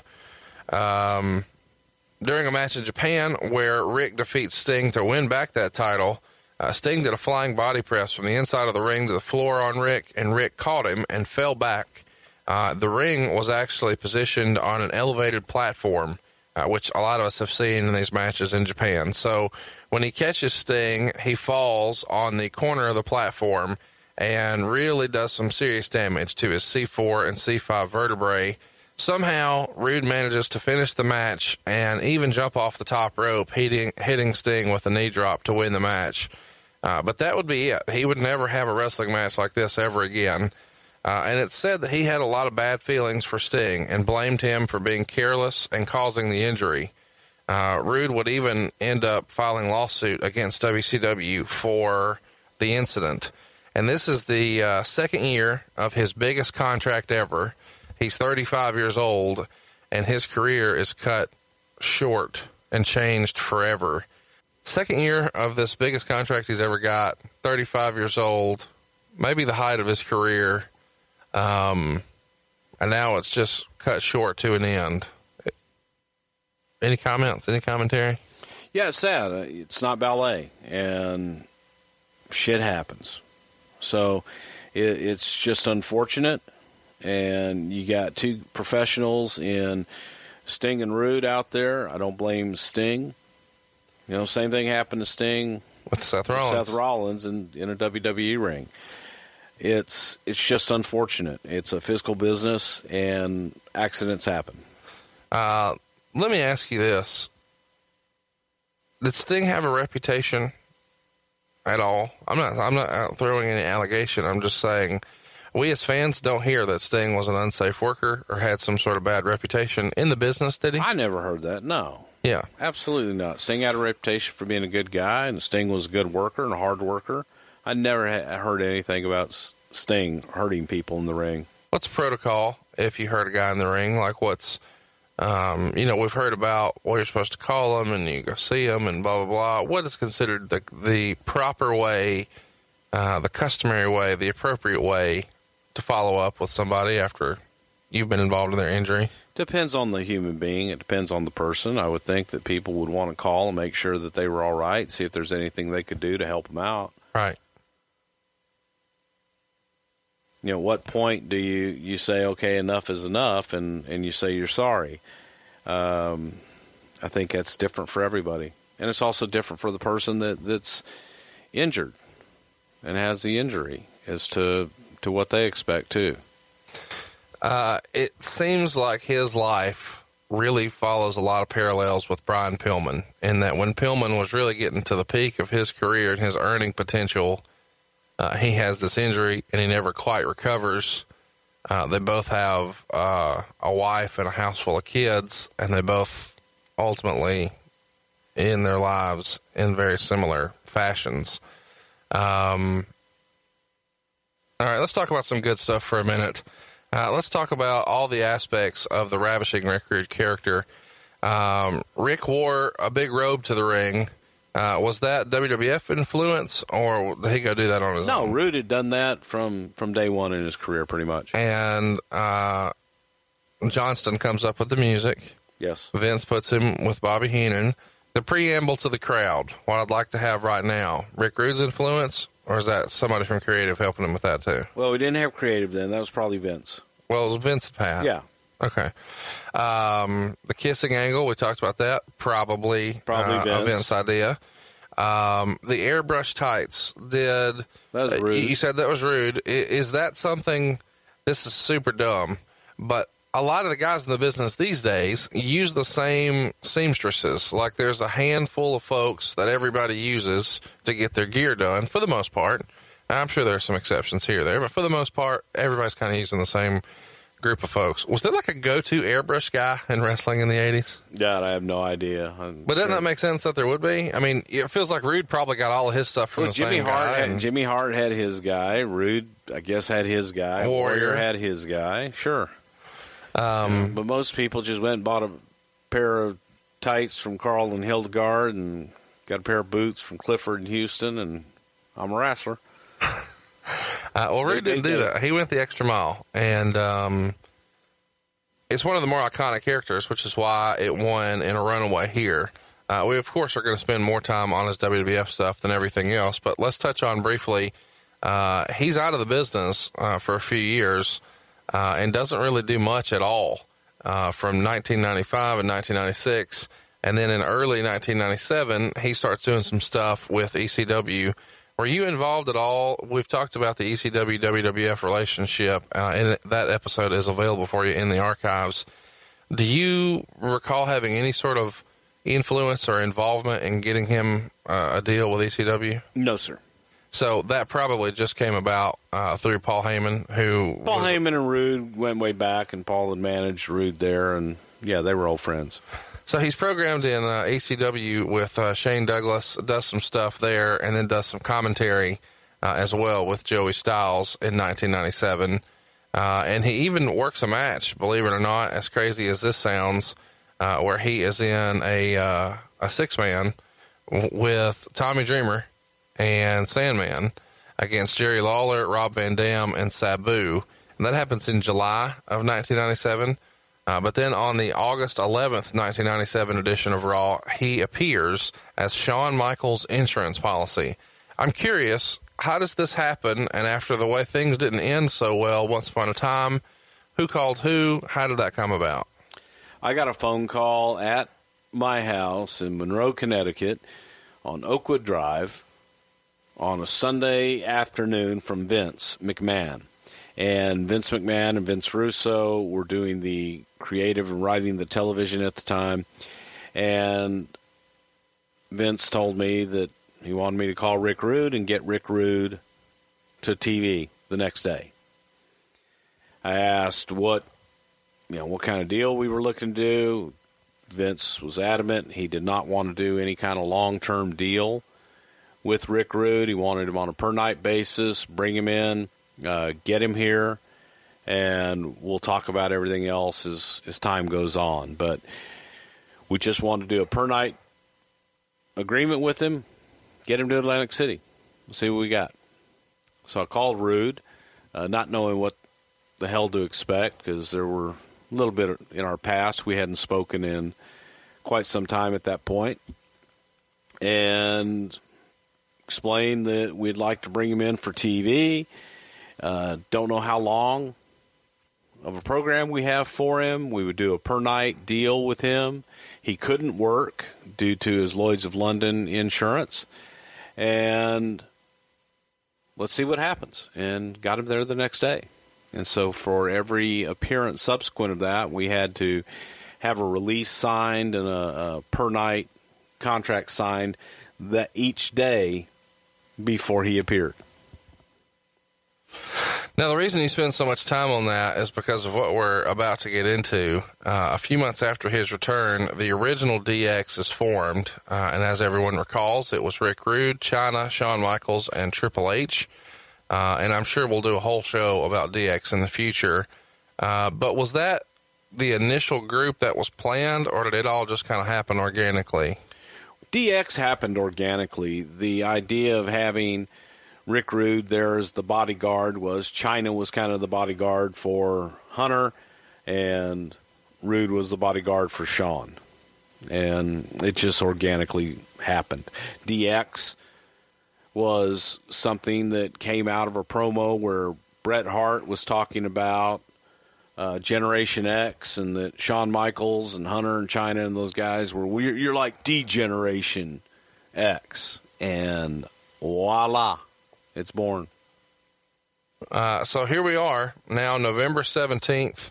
Uh, now let's run through this. He's debuting on August 11th. So we're September, we're October, we're November, we're three months later. Uh, Rick Rude shows up on a live edition of WCW Monday Nitro. Of course, as everyone remembers, Raw was airing a taped show that night. So Rude comes out early on Nitro with only a mustache and said that Shawn Michaels never beat Bret Hart. This is about a week after the Montreal Screwjob, and that Vince McMahon instructed a referee to ring the bell and rob Bret Hart of his title. And then an hour later, of course, as we all remember, Rude shows up on Raw wearing a beard. Uh, I don't know that everybody knows this, but it's of note that that weekend of November 14th through the 16th, depending when ECW's television ran in your market of syndication, uh, he was on ECW's Hardcore TV as well. So inside of a week, he's on ECW, WCW, and the WWF. Uh, probably the only person ever to do that, uh, at least on the same night. My goodness. So I want to know the story. Uh, where did you see this? Were you at home watching? Um, where were you when you first saw? Oh shit, he's on both shows. I was at the studios in Stamford, Connecticut. We were doing the live voiceovers for Monday Night Raw. So while the show was taped, the voiceovers themselves were live.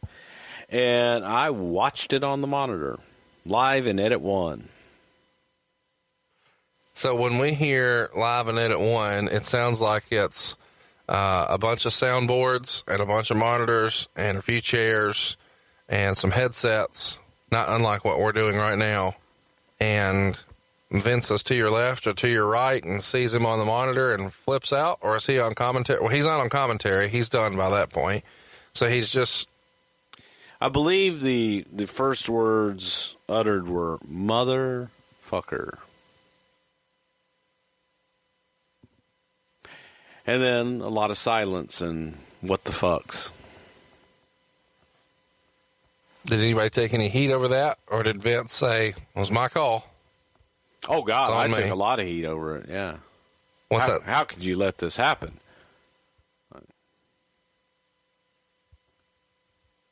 We didn't have a contract. You know, during the whole time, the legal department was pretty adamant and and suggested more than once that we tie him up and then we get him under a standard contract of some kind. Rick wanted guarantees in his contract, and Vince was not was not sure that he wanted to use Rude for any extended length of time and was fine going with the the nightly proposition. In addition to that, WCW had no interest in Rude prior to that, and Rude had also expressed that he had no desire to go there. And then Montreal came along and everything changed. Well, what change did this bring about for the WWF? It feels like this is a learning lesson for Vince McMahon and company because this would never happen again. No, it, it, the the change was, you know, by God, man, if you're going to put somebody on television, invest a lot of time and money in them, have them locked up. And if they don't want to sign a contract, then cut them loose, cut ties. The you know the Jeff Jarrett thing, and, and even going back before that, the Jeff Jarrett and Road Dog deal when they walked out in Nashville at that time, their con- contract was up, and they were they had they had limbo in in their contract, and then later on when Jeff ran his contract out before Cleveland, it it just astonished me that we wouldn't have those bases covered, and it was brought up, and and there was. You can say all you, you want, and Vince is a, a absolute genius businessman. He's a genius creative, but sometimes he's guilty of taking people at their at their word, face value, and still relies on a handshake. Well, now Rude didn't do anything. So you say that kind of implying that Rude did something wrong here. Well, Rude did indicate no. I don't think Rude did anything wrong. He said he took him at his word, which means he well, he gave, he did give his word that he was he was there and he was good, and this is where he wanted to be. He doesn't didn't want to go to WCW. Had no desire to go there, but shit changed at uh, Survivor Series. Hey, it's business. All right, let's it's talk- business. I don't blame him for going at all. I probably would have done the same thing given the opportunity. You say shit changed at Survivor Series. Let's talk about that. Did shit change? There's rumor and innuendo that Rick Rude and Jerry Brisco had an incident at Survivor Series 97. True or false? Absolutely false. Well, what changed at Survivor Series? just the whole issue with Bret and Shawn and the double cross, and And, and When- Rick took that personal. I don't think he took it personal, but it opened up a door where Rick, I, I don't know how many people knew, but the new Rick was on a nightly deal with WWF. Here's a guy who's just involved in their main event angle that just screwed Bret Hart. Let's see if Rude would be willing to to come over. Well, he doesn't have a contract. Well, shit, wouldn't you? To me, that was great business For Bischoff to steal him. for Bischoff and for Rude to go. Uh, and he went for bigger money, I'm sure, than what you guys were paying him. Uh, Meltzer would report that he got a three hundred thousand dollar deal uh, for for three him. years. So he got he's on a nine hundred thousand dollar contract here to jump. Uh, that's probably is it fair to say that's considerably more than he was making with the WWF at the time? Very much so. Um, I'm curious as this DXO uh, angle starts to get over between August and November. He came and asked for more money along the way, right? Well, whenever we would do our nightly deal, he would always ask about, you know, can I get some more? Can, you know, what are we going to do? Now, I've been I've been present when guys were doing one offs before. They have to sign a one night release. Is Correct. Rude signing a new one night release every single time? Every single night. God, what a paperwork nightmare! Yes. Like you don't want to let him go out there until you know you have that sign. You can't let him go out there until you know you have it. and if you forget, I mean, he's got some leverage on you. Oh yeah, no, that was that's one thing that we did do. We were all over that and making sure that he was signed. And These days they mail you a check. Back then, do they cut you a check right then? I want to say we paid him cash. Wow. night. Yeah. That's awesome.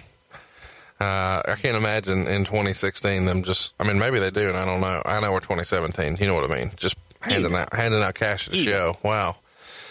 Uh, so he goes to WCW. Um, do you remember there being any hard feelings between Vince and Rude over that? There were hard feelings with everybody over that, but you can't. When you remove yourself from the personal aspect of it and you just view it from a business standpoint, it was bad business on our part. Yeah. It was bad business to invest that time and that amount of money in someone that we did not have a longer term contract on. And there was no opportunity when you guys are in edit one to try to go edit him out of the tape. No, I mean, we were in it. We were going live. There just wasn't time. Uh, and you know, there's going to be questions about this. Obviously, that weekend, you know, he had done the stuff for ECW. You guys didn't have a problem with him doing ECW, but this WCW Nitro thing, totally different animal. One, Correct. one's okay and understood, and everybody's cool. The other is cardinal sin. Correct. Uh, it's reported uh, by Meltzer that at some time in late 98, early 99, uh, Rude started training for a comeback and had been in contact with the WWF trying to pitch an angle to work a feud with his real life buddy, Steve Austin. Uh, the holdup would be what kept him out of competition for all of 95 and 96 was a seven figure settlement from the Lloyds of London insurance policy he had. One of those Minnesota guys. We've talked about Lloyds of London in great detail on Mr. Perfect. Uh, if you want to go check that out, it's in the archives. Um, do you remember there being conversations about him coming back or trying to make a, an in ring comeback to work with Steve? I believe that uh, Rick had contacted Jim Ross, and I think that's about all it was was conversation. There wasn't really much interest beyond that. Uh, if you're curious how he was able to work a six man tag, uh, Animal had worked it out with Lloyd's of London where he was able to return to the ring, but only in a in a tag In a role. tag team match, He could yes. never do it as a singles. Now that sounds as ridiculous as it sounds, but apparently the people at Lloyd's of London uh, were not familiar with the wrestling business and what workers everyone could be. Uh, so he got paid.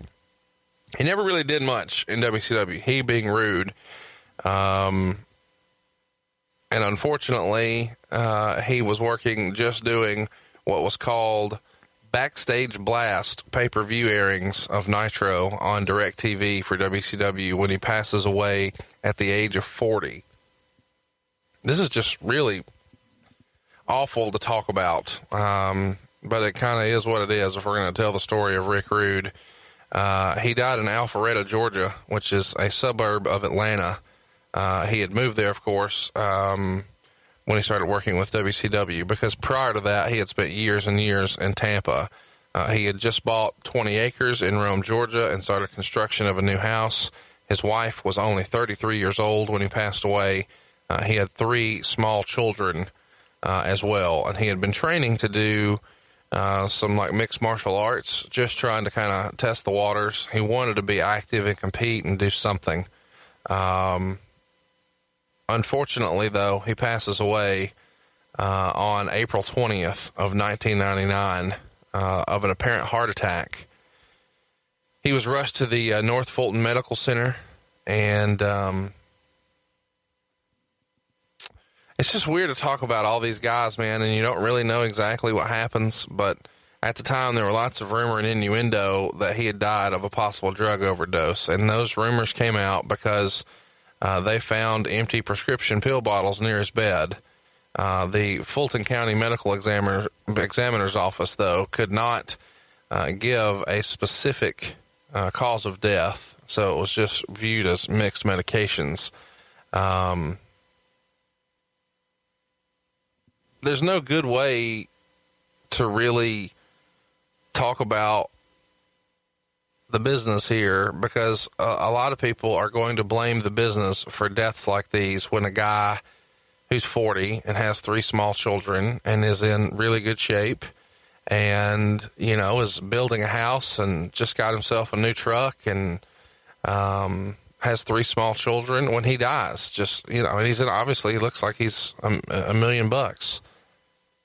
Is the business partly to blame for this do you think bruce Yeah, I hate blaming the business. I don't think that's fair. Uh, there's more guys that are living and, and doing fine, and then there's a an unfortunate section segment of the business, and, and especially during, I guess, this time period where guys abused their bodies, they uh, abused different drugs, abused alcohol, and you can look at other professions and, and say, you know, some people abuse alcohol, some people abuse drugs. It's just unfortunate, and it sucks, especially losing someone with a family, with a young family at such a young age. Yeah. There's just no way. There's there's not a good spin to put on it, but it's not fair to put it on the business. on the uh, afternoon that he uh, passed away, uh, earlier that day, Rude had taken his eight year old son, Rick Jr., to school and then attended that martial arts class and went to hit some golf balls. Uh, at around five o'clock, his wife Michelle returned home from shopping and found him on the floor, barely breathing and with a light pulse. She called 911 and he was barely uh, revived in the ambulance before going into a coma and then suffering cardiac arrest in the hospital and uh, he left behind his wife Michelle. Uh, they married in 1988, and those three kids were Rick, Marissa, and Colton. Uh, Colton passed away in September of 2016 in Rome, Georgia, after a motorcycle accident. And there were just lots and lots of rumors at the time about what was involved and what wasn't involved. And for better or worse, uh, people linked uh, steroids to Rick Rude. They said that he had big arguments with uh, WCW officials and doctors about it. He obviously testified in the steroid trial as well. Um, and other wrestlers like Ric Flair have said that, you know, he had lots of prescription issues. Um, but one of the things that was popular at the time, and, and you never know what is or isn't anymore, but this doesn't seem like it's nearly as big of a deal as maybe it once was. Uh, but it's been reported that at that era of WCW, lots of guys were using uh, a drug called GHB. And there may be people who aren't super familiar with what that is. Bruce, can you kind of catch us up on what GHB is? GHB is uh, chemical GABA hydroxybutyrate, I believe is how you say it. And it was a bodybuilding supplement that was created in Germany in the 80s. Uh, it was very big internationally, especially in Germany. The bodybuilders took it to help cut water weight and cut up their bodies. You, the intended usage for it was take a scoop at night before you go to bed. It would help relax you, and the benefits were that it would help you lose Burn calories while burn, you slept. Well, yeah, burn fat and burn calories and help cut you up while you slept. Um, it gave you a euphoric feeling. I took GHB. I liked GHB. It would give you a euphoric feeling, and if you took it as directed, I dare say that uh, I don't know that it would have caused any harm. I don't know any studies have ever been done. I don't think it did with me, but like everything else, whether it's drugs, alcohol, anything, if you abuse it, food, you know, come on. If you abuse it, it can be dangerous for you. And there's a culture that hey, if if one beer is good, then imagine what six beers is going to be like. Right. Six beers is really great. Oh my god, I'm going to have 24. And it's the same thing with with drugs. It's the same thing with with anything that makes you feel that alters your feeling. So if you know one's good, 20 must be great. And guys started to use it and abuse it. By the 90s, they had regulated this this drug so much more because people were making the stuff in their bathtubs and people were using floor cleaner and industrial floor cleaner. Imagine that. Uh, drinking a cap full of floor cleaner to get a high. It, it got to be that crazy because it had this GABA hydroxybutyrate in it. And there was a lot of abuse and just a lot of usage all not just in wrestling. It was, man, I had a, a few baseball player friends that said it was absolutely the rage in Major League Baseball amongst the guys because it helped them sleep. It helped you know, Right. it helped them go to sleep, and by God, they could eat all they wanted, eat like shit, and then burn fat at night while they while they slept.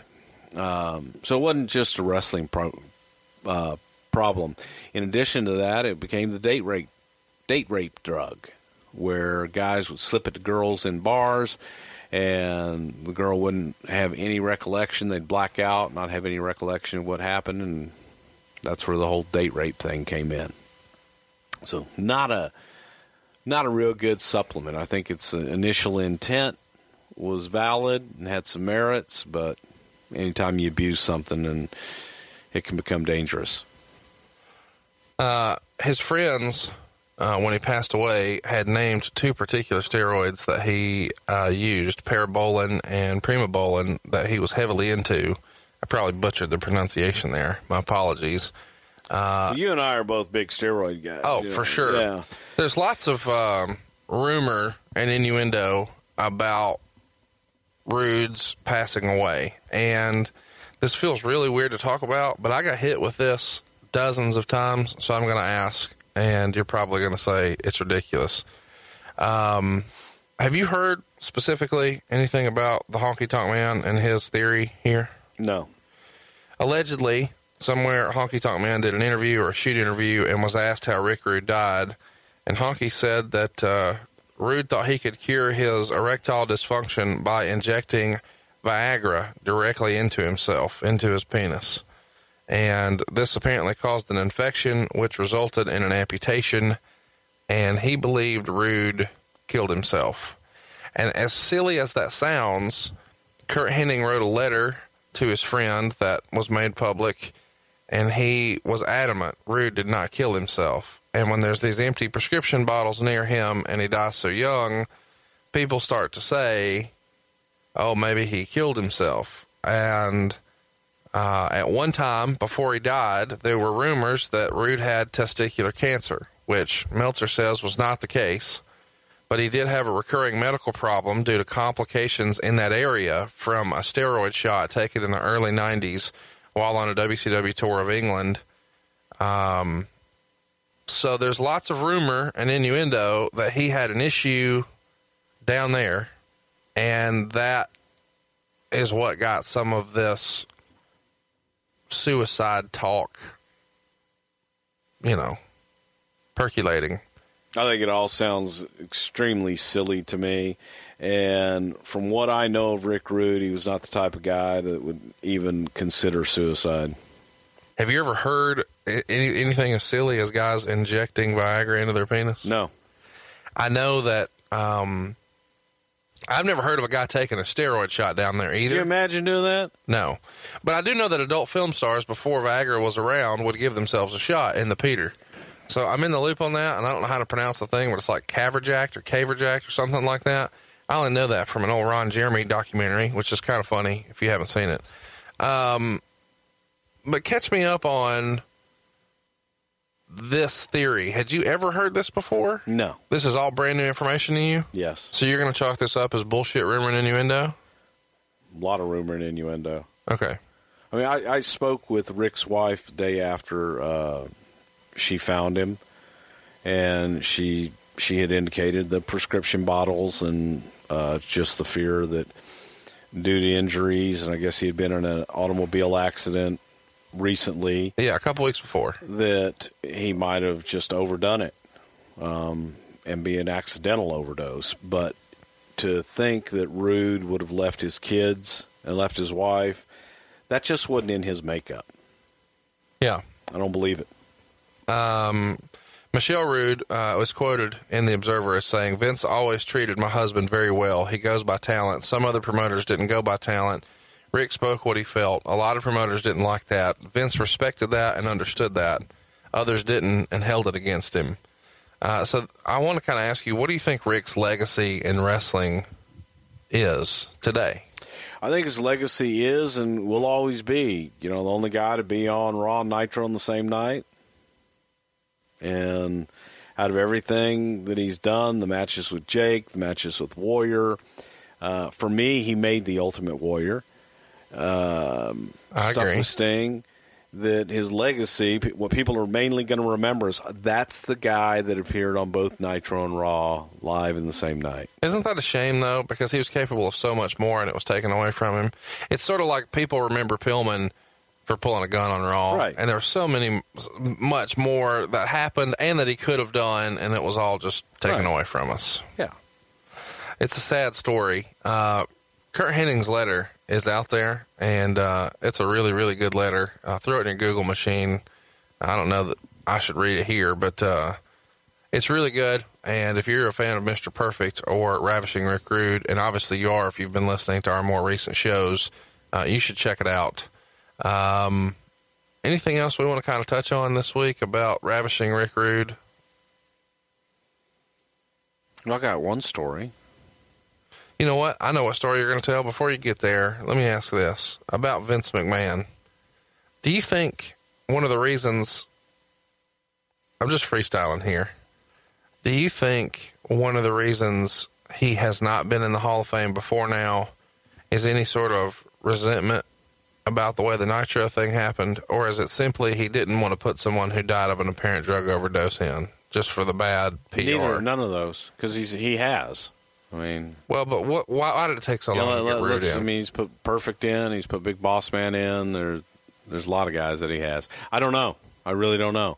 That look, you can't. Again, that's that's a exercise in really trying to apply logic to an illogical situation. when guys go in. Uh, you win who and how. Yeah. Just frustrating. I We have lots of requests about wanting to talk about that Oh. selection process, but you can't apply any logic to it, so there's nothing to really talk about. There's, right? Unfortunately, there's not. It's whatever is in the mind of, of Vince and Kevin Dunn at the time. And it's crazy. And there's not, there isn't a rhyme or reason. I'm sure that in, in Vince's head there is. Sure. But from having, you know, going to a lot of us and getting our suggestions and, and our input, and then almost you could take the uh, the ballot. Let's call them ballots because they would ask certain people, "Hey, give me a list of uh, ten people that should be in the Hall of Fame this year." And if you were to calculate that, and you were to look at it and read and, and calculate it, I would dare say each year, and I have no idea how they do it now or, or what that process is, but back when I used to see everything, that out of the submitted ballots, that maybe 5% made it in. Oh wow! In, like in that in that time frame when they were looking to submit ballots. just total Some na- some names would go in every single time and just get ignored. like Macho Man. Macho Man, Howard Finkel. Uh, there were a lot of Dusty that just for whatever for unknown reasons. You'd ask and not the right time. Hmm. If not now, then when? You know what? When the fuck is the right time? And you know, Freebirds. Just the, Long the list. overdue. The Yeah. list goes on and on of without any real plausible uh, explanation or rhyme or reason as to how that process is done, and it, it can be frustrating. I can only imagine the fans' frustration. Imagine if they did a fan ballot, kind of like they do. I guess they do with baseball. I don't know how the hell they do that. what if you did a fan ballot Yeah.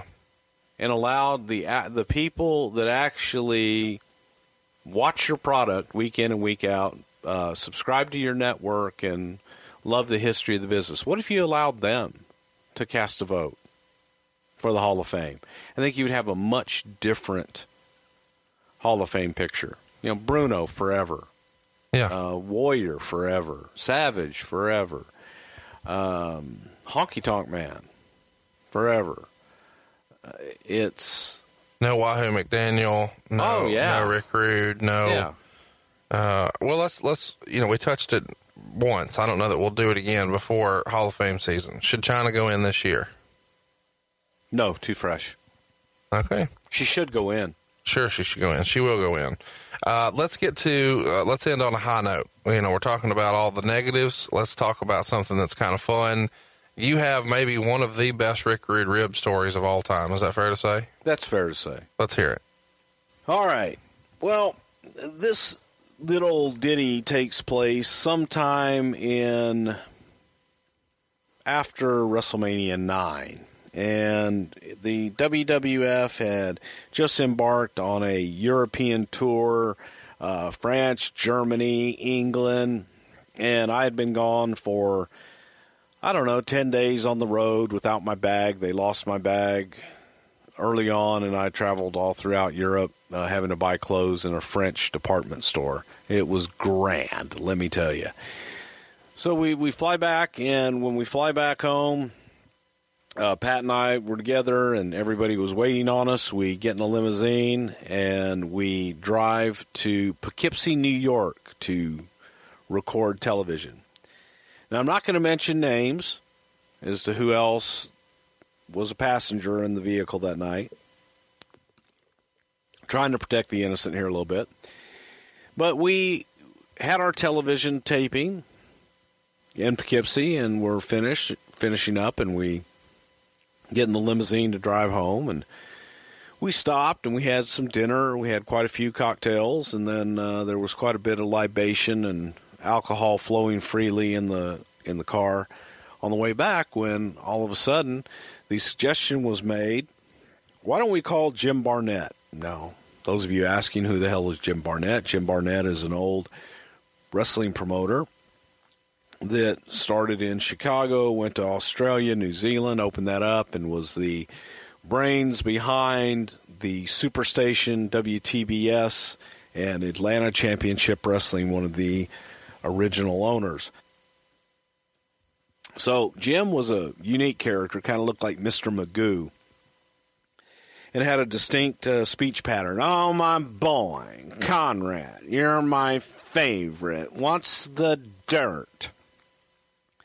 And Jimmy loved Jimmy loved dirt. He he loved to talk about what's happening in the business and what what are the boys doing? What are they talking about? Oh God, what a bore! So the suggestion was, hey, let's call Barnett because Vince used to call Barnett after Madison Square Garden shows, and he would start the conversation. Jim, oh my God, the garden was great. We drew, and hang up. Call back. So what do you think, Jim? I mean, can you believe that he actually said that? I didn't hear, Vince. You said that the house was, and then I couldn't hear you after that. What what did you say?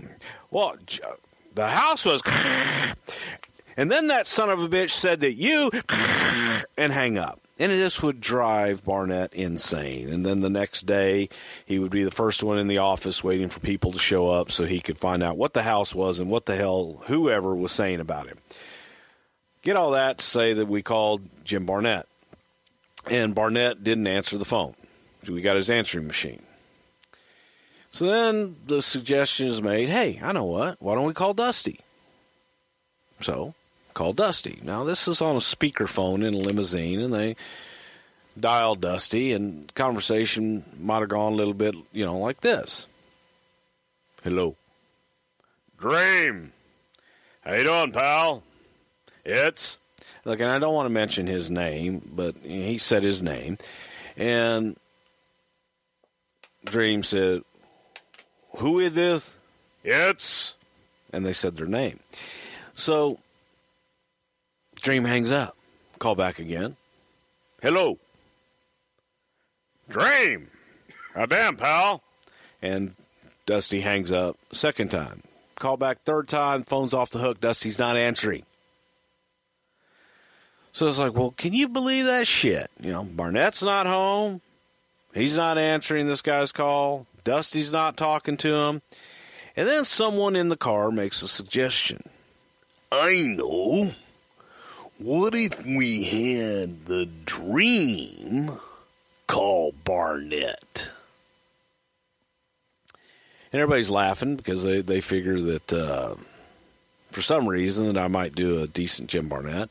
I mean, uh, Dusty Rhodes. So we phone Jim Barnett back, and I get on the phone. I'm like, Jim there.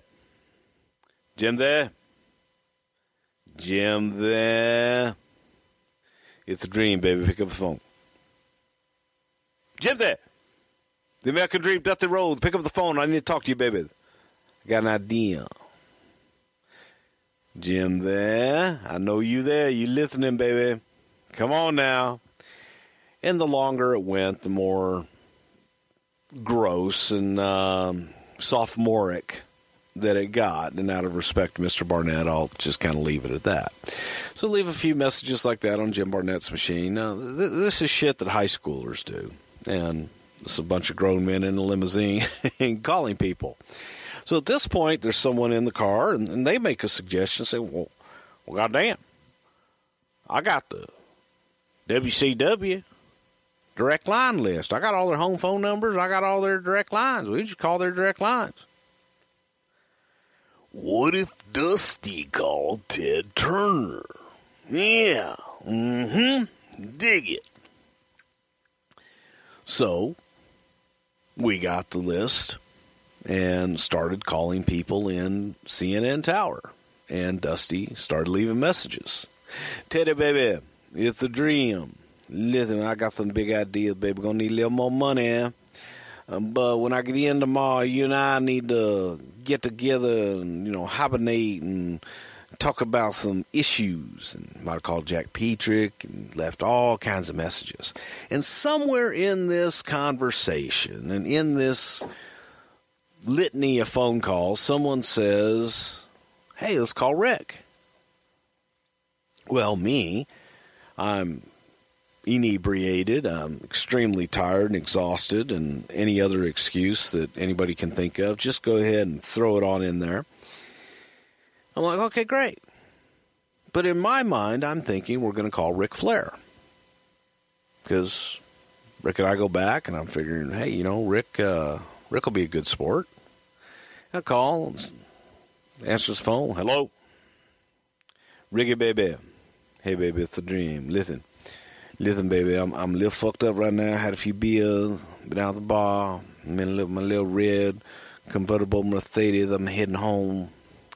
This Shelly and everybody, but I got an idea. I want to run by you. So how about you come on into the office in the morning, but I need you to get there early before anybody else. All right? I don't want anybody to see you. So come on in to the to the office early in the morning, baby, and and, and I'll be in, and we'll talk about it because I want to present it to you. I'm a little fucked up right now. I'm a little fucked up. Had a few beers. I want to present it to you in person and, and, see the look on your face when I tell you this idea. All right, Dream.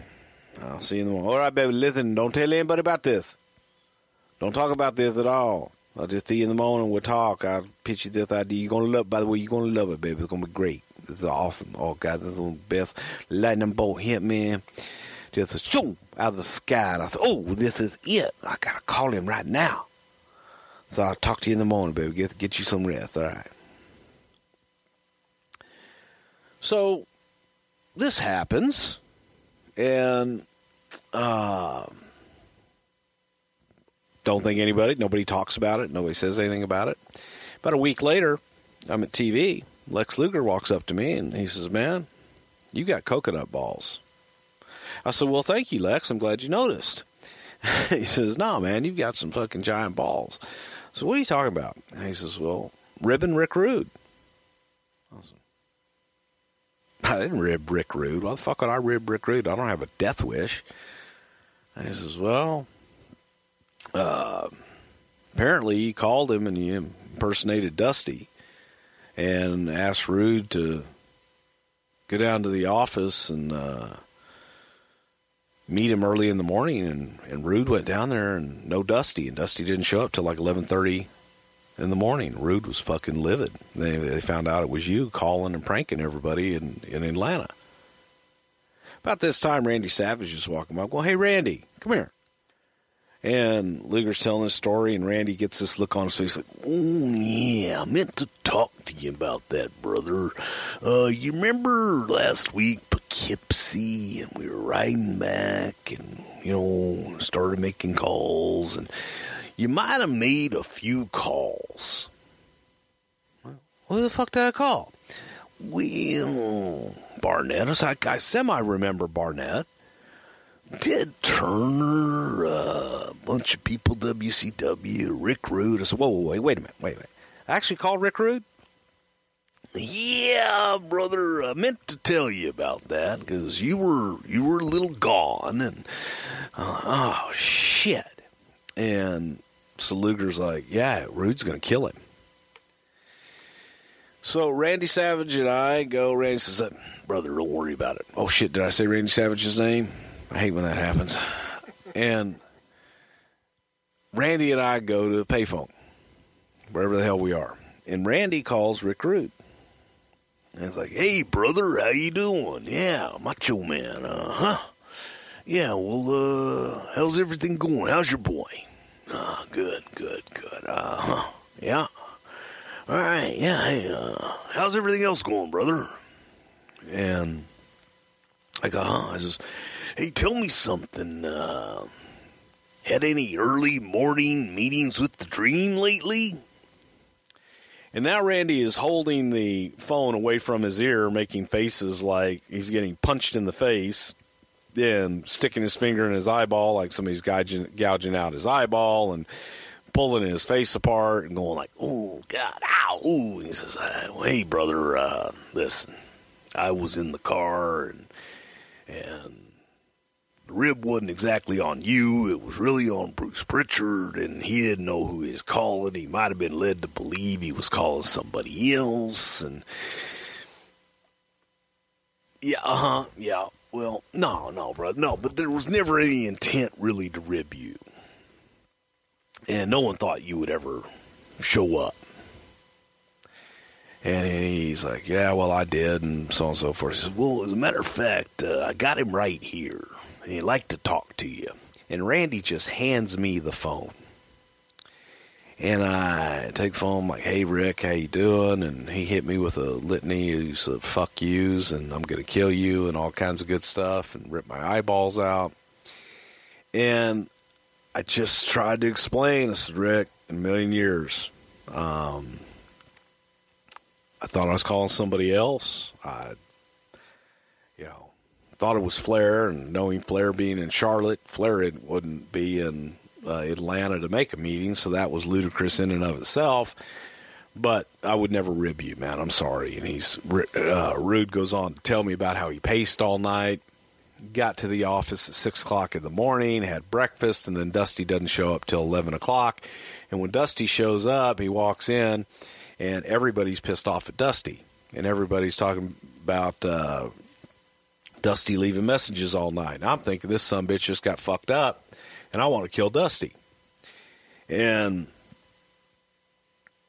I said, "Look, sorry, what can I do to make it better? Fuck you. We'll go. And you kind of ended it with, you know, hey, what goes around comes around. I said, well, sorry you feel that way. Um, I hope one day, you know, we can we can make this better. And, and he left the indication that it would never be better. And uh, then I fast forward to that to that fateful day before Atlantic City TV when I called him and everything was cool. When we saw each other in Atlantic City, we hugged and, and actually had a good laugh about it.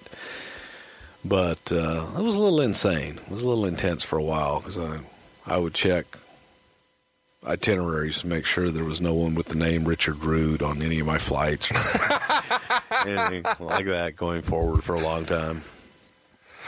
Well, there you go. Uh, a great Rick Rude rib to send us out here today. Uh, we hope you enjoyed what happened when Ravishing Rick Rude came to the World Wrestling Federation of something to wrestle with.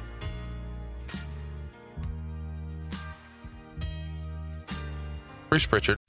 John brings his skewed sense of humor. Jeff brings tips to cut strokes off your next round. Together, it's those weekend golf guys. They'll pay a lot of money to PXG and Titleist and Callaway and on and on and on, right? How many yards do you think you're going to pick up with that extra driver? I think I can get an extra 5 to 10. What if I give you 15 to 20? you pay me more. Jeff Smith right? teaches on the sliding scale. those weekend golf guys, the podcast, part of the Bleav Network. Just search B L E A V on YouTube or wherever you listen.